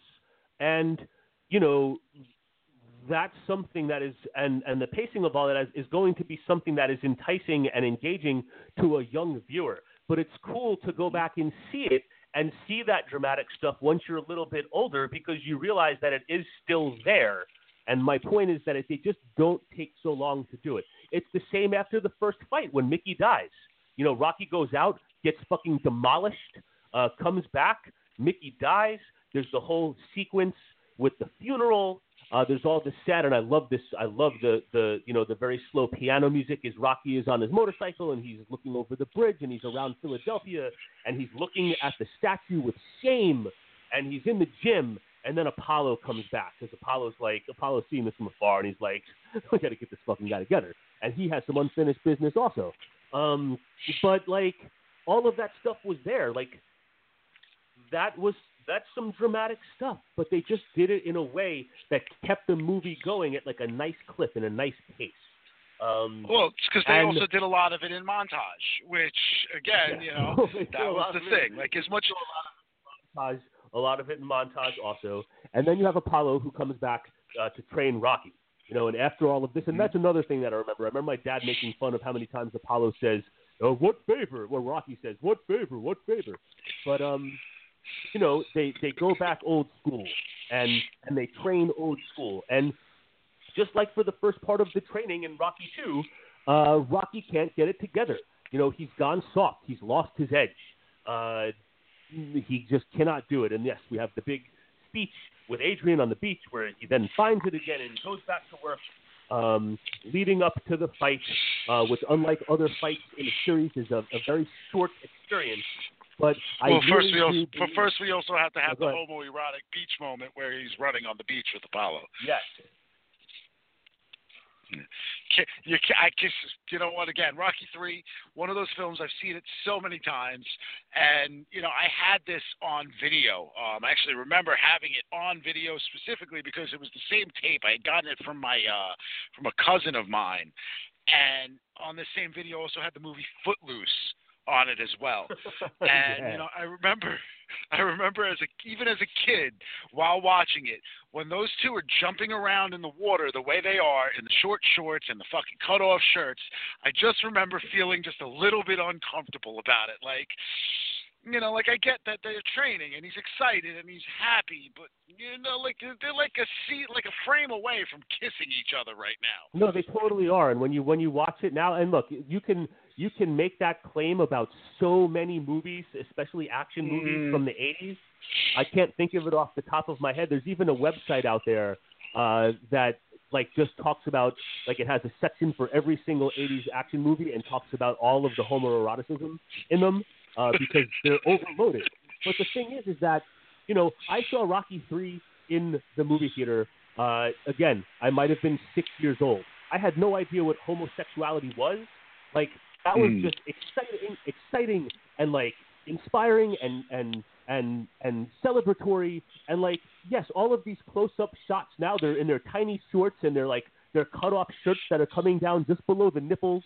And when they're running in slow motion, the camera is panning all over their legs and their bulging muscles and their veins and all of this. And it's and it's a bizarre it's a bizarre thing to watch. But like as a kid, like you're like, look at these fucking guys. Like I want to fucking have muscles. I want to run fast. I wanna wanna be look like that. there was, yeah, there was never Which- there was never any and and also in the '80s, like cut off mid shirts like that for guys and little shorts and socks pulled up to your knee. That was the style. Foot, Uh, it's funny. football I- I- popularized the shirts.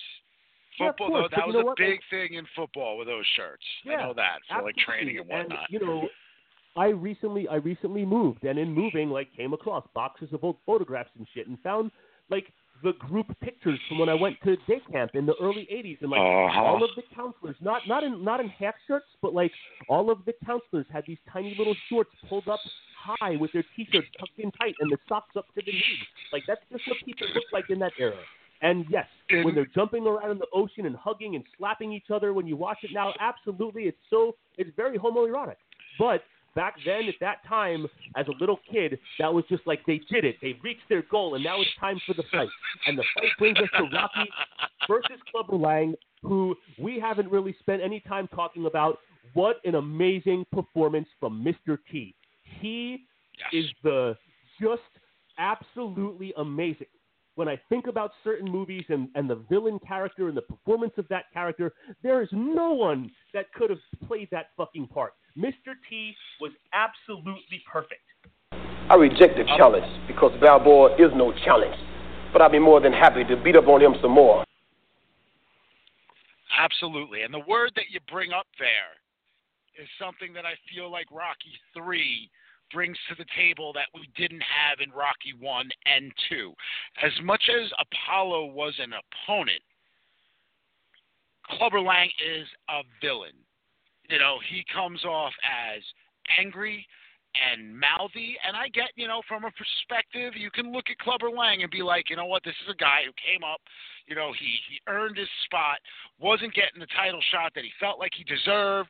You know, Rocky was was this, Rocky was that. You know, he he he even says it in the movie. You know, I want what you got. You know, you got that shot now. You know, now it's time to give me mine.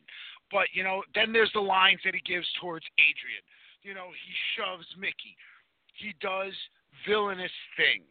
You know, Apollo Creed might have been a lot of mouth, but you know, at his heart, you knew Apollo respected his opponent, and that you never felt from Clubber Lang, nor were you designed to. Uh, again, No, this no, film is the one that that took the formula and said, okay, you know what, we need to give Rocky a villain, like a, an actual you know, honest to goodness fucking bad guy. And that was Clubber Lang. And yes, Mr. T performed it to, you know, the T. To the T. I can't be beat, and I won't be beat. Uh, What's your prediction for this fight? Kane.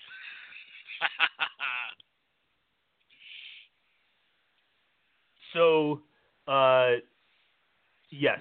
And you know, we talk about like as a as a strategy, Apollo Creed in the second movie decides to resort to humiliation tactics. Like Clubber Lang straight up shows up at like Rocky. Well, the, the crowd didn't know it, but what turned into his retirement ceremony, and like straight up humiliates him, completely mm-hmm. humiliates him. Humiliates Mickey, humiliates his wife, humiliates Rocky. Like he does not care what in the least. He wants that guy in the ring, and he got him in the ring, and he beat the living shit out of him in the first fight. I pity the fool. And No, no. now we get to the second fight.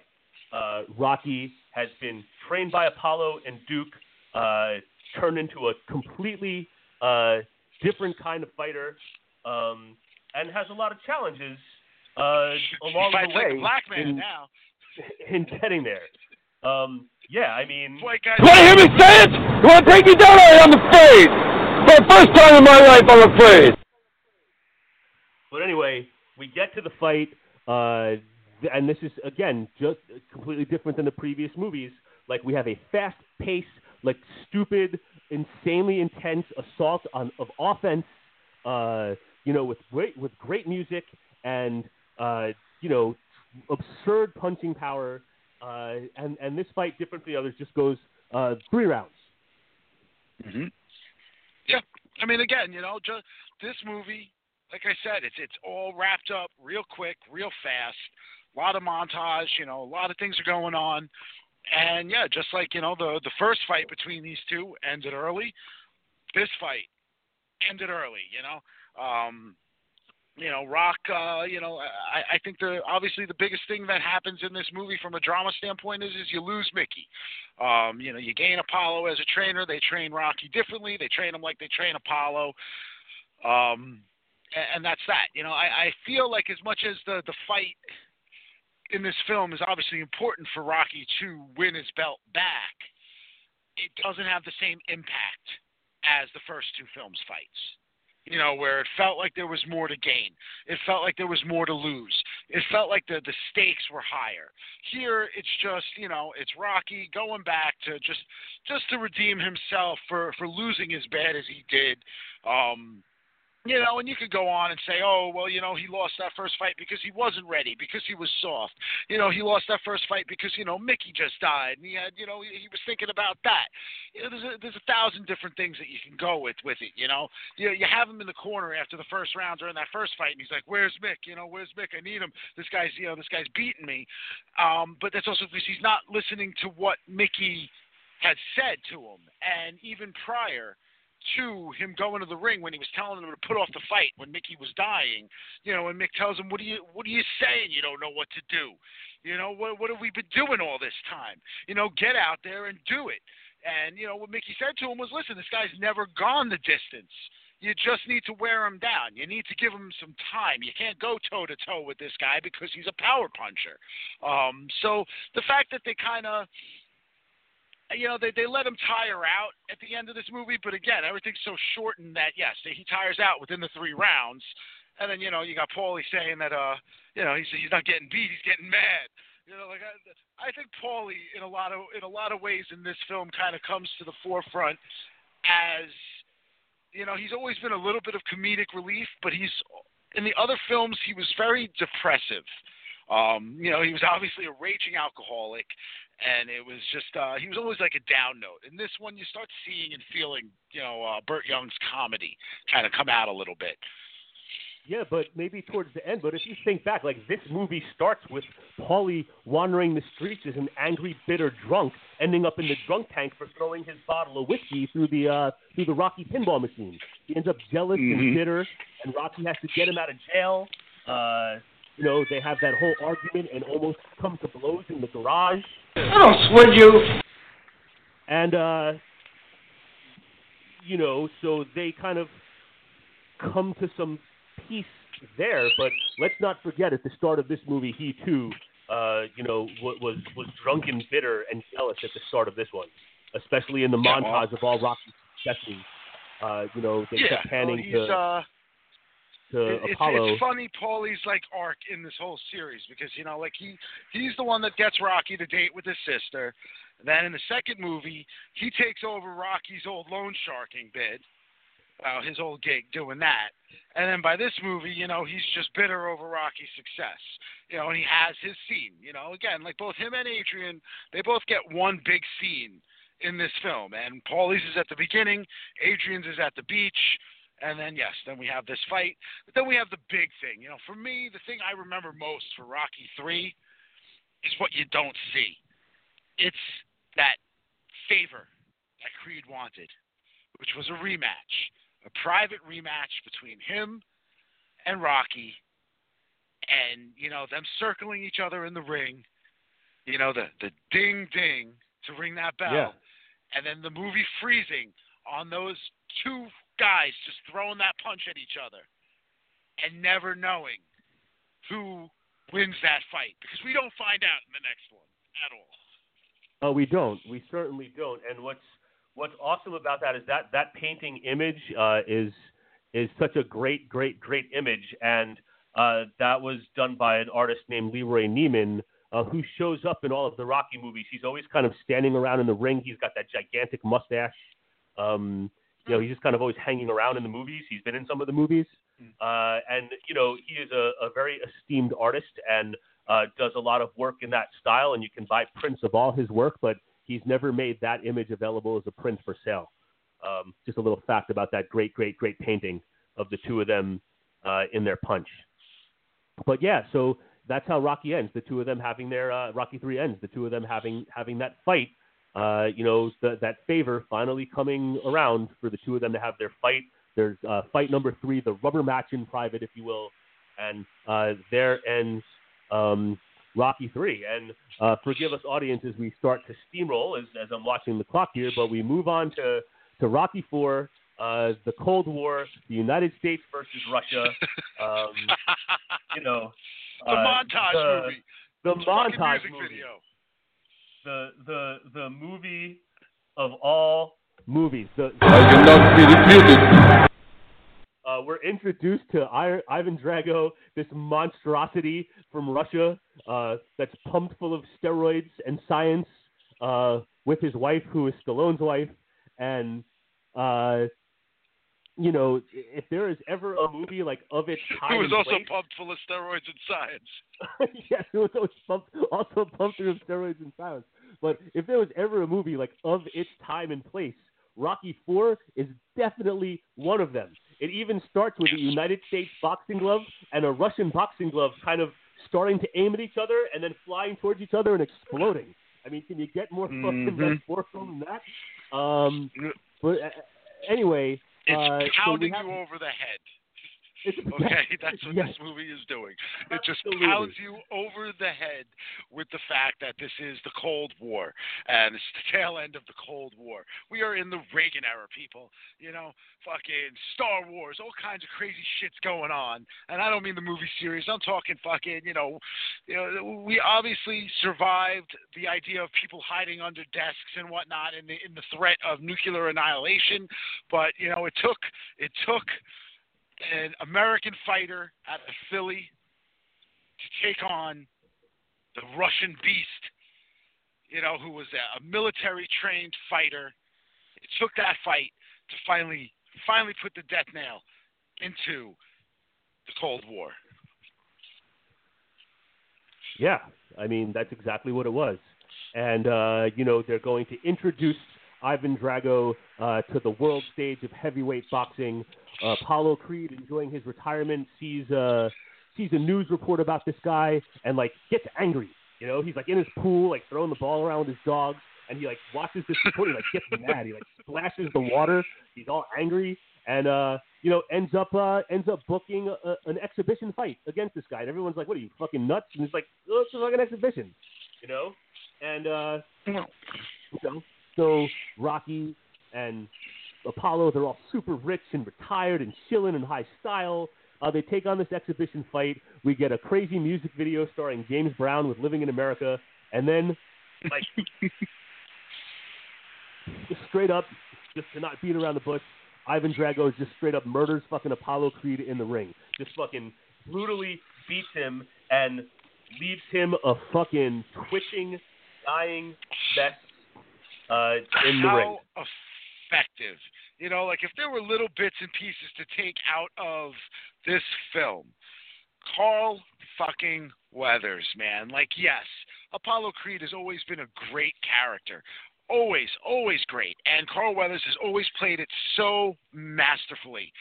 But those little nuances, like when he's laying out on the fucking floor and he just, he's twitching, it fucking sold the shit out of what this guy just did to him, you know? So Yeah. you could take, like, he, he carries what Stallone can't do, which is, you know, kind of fucking affect those certain deeper nuances. But, you know, Carl Weathers in that little moment right there, like for me, that sticks out in my mind for this movie more than anything else. Because even as a kid, and this is the first Rocky movie I saw in theaters that I know I saw in theaters. Um, it freaked me out. Like it was just weird, you know. Like he's laying there and he's twitching, and it's like, holy shit, you know. Like, and I know that you know Apollo has gone toe to toe with Rocky. You know, Apollo's the former champ, and this guy just annihilates him, you know. And then to and again, like we said with the third movie, you know, they they introduce a villain like this guy. Even without the fact that it's obviously again America versus Russia, they're the villains. Like this guy's just his cold demeanor of you know if he dies, he dies and there's just no Yeah. no respect behind it. There's no remorse None. behind it. You know, he wanted None. to fight Rocky. As far as he was concerned, if that was Rocky laying there dead, he would have been just the same fucking feeling, except he might have been a little prouder because he took down the champ and not the guy that was over the hill. He does. He does. But uh, but yeah, uh, Apollo dies, and like Rocky had the towel in his hand and didn't throw the towel. Duke is screaming at him to throw the towel. He didn't throw the towel. and yes, Apollo dies, and obviously the next move is for Rocky uh, to challenge Ivan Drago uh, for revenge. And they claim that the fight is going to take place in Russia. And Adrian, of course, uh, you know, uh, as per usual, um, is not having it. Uh, she, she, she You can't win! uh, doesn't believe that he can do this, and off he goes after yet another montage. Uh, off he goes uh, to Russia. And we have the juxtaposition of Ivan Drago training with all of the latest technology and steroids, and Rocky renting a cabin in the middle of fucking nowhere with just a bunch of fucking rocks and axes and and and and, and running through the mountains and and all of that. So and then of course Adrian Which of course makes through to- absolutely no sense considering that Rocky was brought up training in gyms, and we know Apollo's crew, which is still training him, Duke is still training him, you know, also trained in gyms. So the fact that they just go to Russia with absolutely no gym training. Instead, they're like, okay, well, you know, here's here's a fucking an axe. You're gonna chop wood. You know, hey, look, here's some broken down people in a wagon. You know, let's let's carry them down the fucking road. Like all of this old school stuff. And again, this is just that penal. This this movie more than anything, this is the one that jumps the shark, in my opinion. You know, this is the one that just takes it.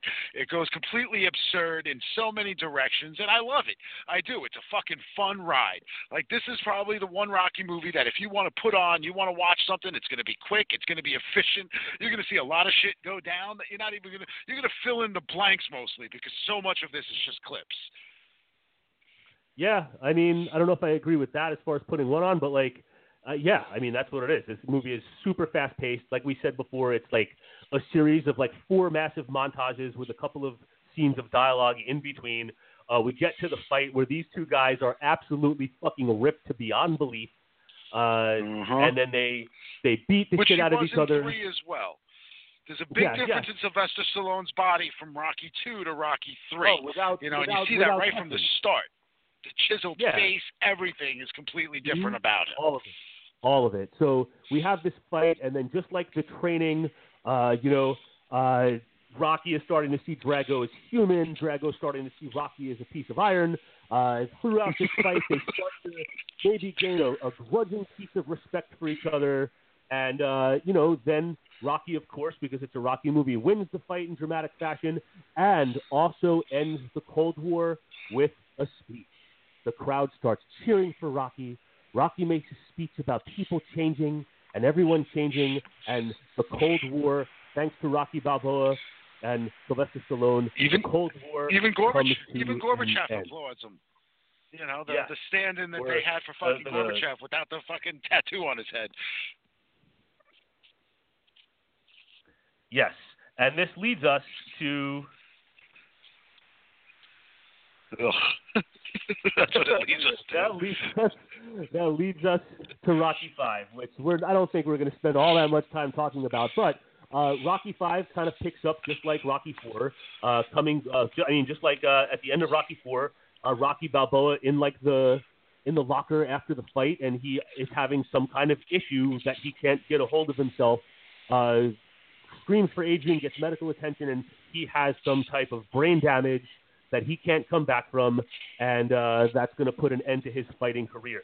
And uh, upon returning to the United States of America, they learn that uh, they somehow power of attorney got put into Paulie's name, and he turned that over to some crooked lawyers and blew the entire Balboa fortune. Uh, and they have to go Mhm. back and live in the old Philadelphia home in squalor, uh, so poor that Rocky has to go into the attic, open up that old trunk, and drag out their old clothes that they used to wear uh, back in Rocky Two. Uh, in the meantime, we also meet we also meet a Don King-based promoter, uh, George Washington Duke, uh, who is trying Only to lure Rocky back in, oh, trying to lure Rocky back in the ring for a payday uh, with his uh, with his with his guy Union Cane, and uh, we also get introduced to an up and coming fighter, um, and this fighter is trying to get Rocky uh, to take him under his wing and uh, you know to train him and to uh, show him the ways. Uh, and through his brain damage, Rocky loses sight of his family and uh, you know starts to take this guy on uh, kind of like a like a son figure because that's not the relationship that he has with his own son. And of course, uh, this guy, this young kid, is seduced by George Washington Duke, and George Washington Duke tries to turn the tables and set up the fight uh, to have Rocky fight Tommy Gunn. Yeah, I mean, this is Tommy the Machine Gun, you know, played by Tommy Morrison, a real life fighter, um, who I feel is good in this role. Uh, you know, I Rocky Five is the one that I've actually, out of all the Rocky films, this is the one I've seen the most. And the reason being is, is when this was on cable, it was on all the time. So like I just always ended up catching it. You know, this is we just were living in New Jersey. I just got cable for the first time. Uh, we never had it while I was living in New York. So you know, I was trying to spend as much time like taking in all of this this new TV and all these channels that I never knew you know existed at this point, uh, or I'd only heard about from you know other people, and so I saw this a lot. Uh, I don't know if I saw it in theaters. I don't believe I did, but it's a possibility. Uh, that was a, uh, a a crazy year with us moving to Jersey, but yeah, I mean this this film again, seeing it as much as I have. You, you felt something was off with it, kind of like right from the start. I mean, they brought Avildsen back, the director of the first film, and I mean, this movie's about bringing everything back. You know, bringing Rocky back to Philly, bringing him back to being poor. It's also about making his kid five years older because even though the film is supposed to take place right after the 1985 film, it's taking place very much in 1990. Um, this is where I feel like the timeline thing gets a little fudgy because you don't really ever get a sense that five years have passed since Yeah. Rocky Four, especially being that this movie starts with him in the locker. Now I get with attorney stuff and losing the money and all that shit. Like that kind of stuff does take time, but at the same time they didn't do a good enough job in this movie to kind of show us that passage of time. So, like I said, this is one of those that throws it off. You know, his kid in this movie is being played by his real life son. Um, rest in peace. You know, sadly, uh, Yeah, Sage rest in Stallone did die in in 2012. Man, uh, he was solid in this movie except for a couple of fucking scenes, specifically the uh, "he stole my room" scene. Uh, I just wanted Yeah, to fucking yeah, punch yeah. the kid in the head. Well, that, you know, You know, that, the- that, you know, I like that, like the scene when he when he takes on the bully. I kind of like that because he was trying to fucking train. He wanted to be in that place that Tommy Gunn was in, and his father wouldn't give him no time of day. But he trained himself and everything with all that trouble that he was having at school. He found his way out of it, which was kind of cool, and then made peace with those guys who became his friends. But he started heading down that bad path that Rocky was kind of Mhm. talking to Marie about all the way back in the first film. But you know, I don't want to spend all that much time on this film, but it was just it just turned its back on kind of everything. And granted, Rocky Four did have all kinds of different music compared to the rest of the series, but this went to like like a modern like hip hop type t- kind of soundtrack that like wasn't even good hip hop for its time period.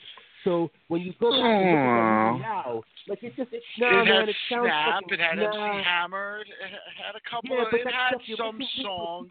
But the thing is, all right, let me rephrase that. The stuff that they used in that time period didn't hold up. Like I can, and maybe you can say the same stuff about the '80s rock from Part Four, but like I, and maybe this is laughable to say, but I can listen to like Hearts on Fire before a hockey game and get pumped up.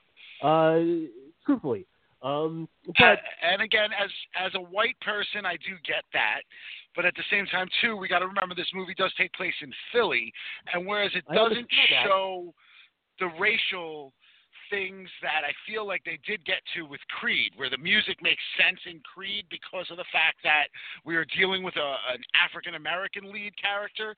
It felt very much like, okay, we're going to take our white character, Rocky, put him back in Philly, and then surround him with you know all of this and i feel like they were what they were trying to maybe do with that music was try to make you even a little bit more uncomfortable by making you realize like what rocky is in now how far it is from where he was at Yeah, of course, but you know they get into that street fight at the end. So yeah, the final fight in Rocky Five obviously is the street fight uh, behind the bar between outside. Rocky and and Tommy Gunn. Which you know when I well, look when this is on, am I going to tell you that I don't watch it? I'm not going to tell you that because I'd be lying because I watch it. But like it's it's it's really fucking stupid. Uh, and they, they Mhm. have some of that that that that's like whatever that shitty ass kind of sound. Go for it, go for it, hip hop shitty song they had playing during the Mhm. fight. Uh, you ha- b- before Sage Stallone even gets to the fucking fight, he sees it on TV and like he announces it to his mom, who lets lets loose a fucking scream that sounds like fucking Kyle's mom in South Park. And uh, you know, what, what, what? And uh, you know, they get they get to the they get to the fight, and like, yeah, the kid screaming, "He took my room!" And you know, it's just, and then the preacher shows up after Rocky wins, and you know, uh, he punches out George Washington Duke, and he's in the streets, and everyone is cheering, and touch me I don't and know, I'll man. sue. Like, at the end of that, and we, I know we gotta move, man. I wish we had another half hour, but we gotta move. Uh, that was pos- that was going to be the end. You know, Rocky Rocky Five came out in 1990, and and that was the end of it. And then 16 years later, uh, out of the ashes of his dead career, Stallone comes with Rocky Balboa, and every motherfucker out there was making jokes. Stallone is so old. Who's he gonna fight now? It, it was like a joke. Uh, Mhm. when this was announced. And I, I can't speak for every person walking around, but I never took it. Me personally, and I only can speak for myself. I never took it as a joke. And I and I said out loud, and we probably had this discussion. I said that I am into this, but the only way that this can work, the only way that this can be successful, is if they steer it back to a similar vibe from the first two movies and make it predominantly a drama. And that's exactly what what they, they did. And that's why it was successful because it had music. It had, and, and it was a. I think the smart move was to have Adrian's character to have passed away already, and we had these musings on aging, on life, on evolution, on loss, on your place, uh, on on regret, on all different kinds of things that they explored in the Rocky way, and I Mhm. think that Rocky Balboa was the true closing to this series that in some ways Rocky Five failed in every measurable level. I applauded Sylvester Stallone completely, and I, I really, really love Rocky Balboa. And look, when I go back and watch it now, it's not a perfect film. It has its flaws, but it absolutely works as like a goodbye to the Rocky Balboa character as a boxer. I know this one. I've, you know, again, I was, I was hesitant to go back to it, especially because of the Rocky Five thing. You know, as much as I've seen Rocky Five, I did not think that there was anywhere else this character could go or needed to go. Um, you know, when I did see this for the first time, I, I felt like it was slow. They tried to do certain things with the cameras. Um, you know, I, I wasn't a huge fan of it. Uh, so I think watching it for this particular episode, um, it might only be the third time I've watched this movie from start to finish. Uh, and I did find myself appreciating it a little bit more. It's definitely a better film than five. It definitely goes to hit all those beats in that that they had in the first two films. Um, they, they, I think one of the things that makes it easier for us to accept Rocky fighting again is we also live through an era in which you know George Foreman comes back out of retirement at the age of 44 and wins the fucking championship. You know, this is after Rocky Five. You know, so like these things happened in real life. Now Rocky's obviously in his 50s in this movie. Um, a little bit less realistic, but still enjoyable nonetheless. They give Antonio, you know, uh, Tarver uh, the broken hand, you know, which is what I think definitely gives Rocky the ability to at least stay in the fight. I think otherwise he would have lost, you know, hands down. Um, but you know the it's it is a solid movie but i also know that the original cut sylvester stallone's cut of this movie was something like two hours and change. And i do feel like this movie as much as it's trying to go back to that drama as much as it's trying to hit those beats it also introduces things that never go anywhere. You bring in the steps character. He never goes anywhere. You get like one or two scenes with him and then that's it. You bring in marie you know who comes from the first film. And, and there's nothing ever developed there. You know, there were things that, like, you know, even his son Robert, you know, they're estranged. He's living in his father's shadow. It's like all of a sudden he comes around. He's like, okay, you know what? I want to be with you. Boom, here's the fight, and the movie's going to end. This film is a quick film, just like the other Rocky films. And I do wonder, I would really love to see what Sylvester Stallone had in all of that extra footage uh, or that extra story that he supposedly had in what he originally saw this film being because I feel like all of those characters had more fleshed out to them. I feel like the Steps character, I feel like all of these things were developed deeper and we didn't get that. And that was, that was probably a studio decision more than anything else, you know, because they didn't want to go back to, you know, a two hour Rocky film. Yeah, uh, and you can see there's some of that stuff that you can see in the bonus features on the DVD and everything. Uh, I there was digitally, a whole so- alternate. Yeah, no, I, I I got the DVD like that came out. It was still it was still buying DVDs. Uh, I, have all that I know they filmed four endings for this movie. Yeah, yeah, yeah. And you, I, th- I'm not sure if every single one of them is on there, but but but definitely some of them are. But I feel the way they ended it was was the right ending. You talked about uh, Mm-hmm. um, you know Mason the Line Dixon's uh, you know his hand injury, which you know him as a character um, wasn't so deep as a character, but he was struggling with a lot of things in his career, uh, especially his ability to uh, you know hang with a quality opponent and overcome adversity. Uh, you know, so that gave him that having to having to power through that with his hand. Um, you know, and Rocky is able to have to have his moment. And you know, the fact that the fight in Rocky Five is so cheesy at the end and everything, that he is able to go out on his terms uh, in this fight, and as he and Paulie and his kid and everybody is leaving, uh, that they're able to kind of send Rocky back out of the tunnel to like soak in the adulation of the crowd, to say his goodbyes, uh, to to bring it in. That beast is gone, as he told Paulie. Like he had to get this out of his system. Uh, and you know, Mhm. one of the things that's kind of funny, and I don't know if you noticed there, but when they're like showing the crowd like right next to Rocky, there's like this really big guy that's like stone faced and just looking down and texting on his phone, kind of completely oblivious to everything that's going on around him. Sylvester Stallone standing like 10 inches from him, and the crowd is all going crazy. And this one guy in the front row is just like staring at his phone, has no idea what's going on. It's really funny. There's no way they could have edited that out. No, I never, But anyway, never noticed that. I got to look for that next time.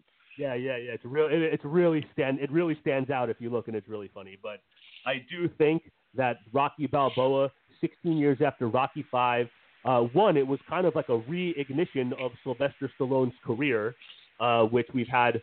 Uh, there was another Rambo following that. There was the whole Expendable series and a couple of other things that we'll get to uh, in our next, uh, in part two of our Stallone retrospective. Uh, but that wrap, wraps up Rocky Balboa. And yes, his character did carry on. His character uh, is part of the Creed universe, but in a in a mentoring role, not as a fighter. And Rocky Balboa, in my opinion, was an excellent end uh, that fit well within all six movies and a, and a proper closing out uh, that was well deserved for Sylvester Stallone and for Rocky Balboa. I, I agree wholeheartedly. I mean, there's a reason why this character is so deeply rooted in American cinema history. You know, he is a fantastic character. It is a, a fantastic franchise. Even the flawed movies are fun movies to watch. Um, I love them all. So, I mean, for me, you know, it, it's fucking Rocky. It's you know, I, I can watch these. I've been, like I said, I've been humming the music all week. It makes me want to put on my fucking gloves, go in my basement, and punch my bag. Um, I am looking forward to Creed 2 next week. Yeah, next week. That is, I mean, uh, who doesn't know? But yes, Creed 2 is coming next week. Uh, you know, on behalf of the Ghoul and myself, I know this is not from our horror universe, uh, but anybody that might be out there listening, I thank you for joining us for part one of our Sylvester Stallone retrospective. As stated at the top, part two will come next year before Rambo, and uh, we were thrilled to be able to do this special episode series. So I thank you. Good night. I didn't hear no bell. I didn't hear no bell. Good night.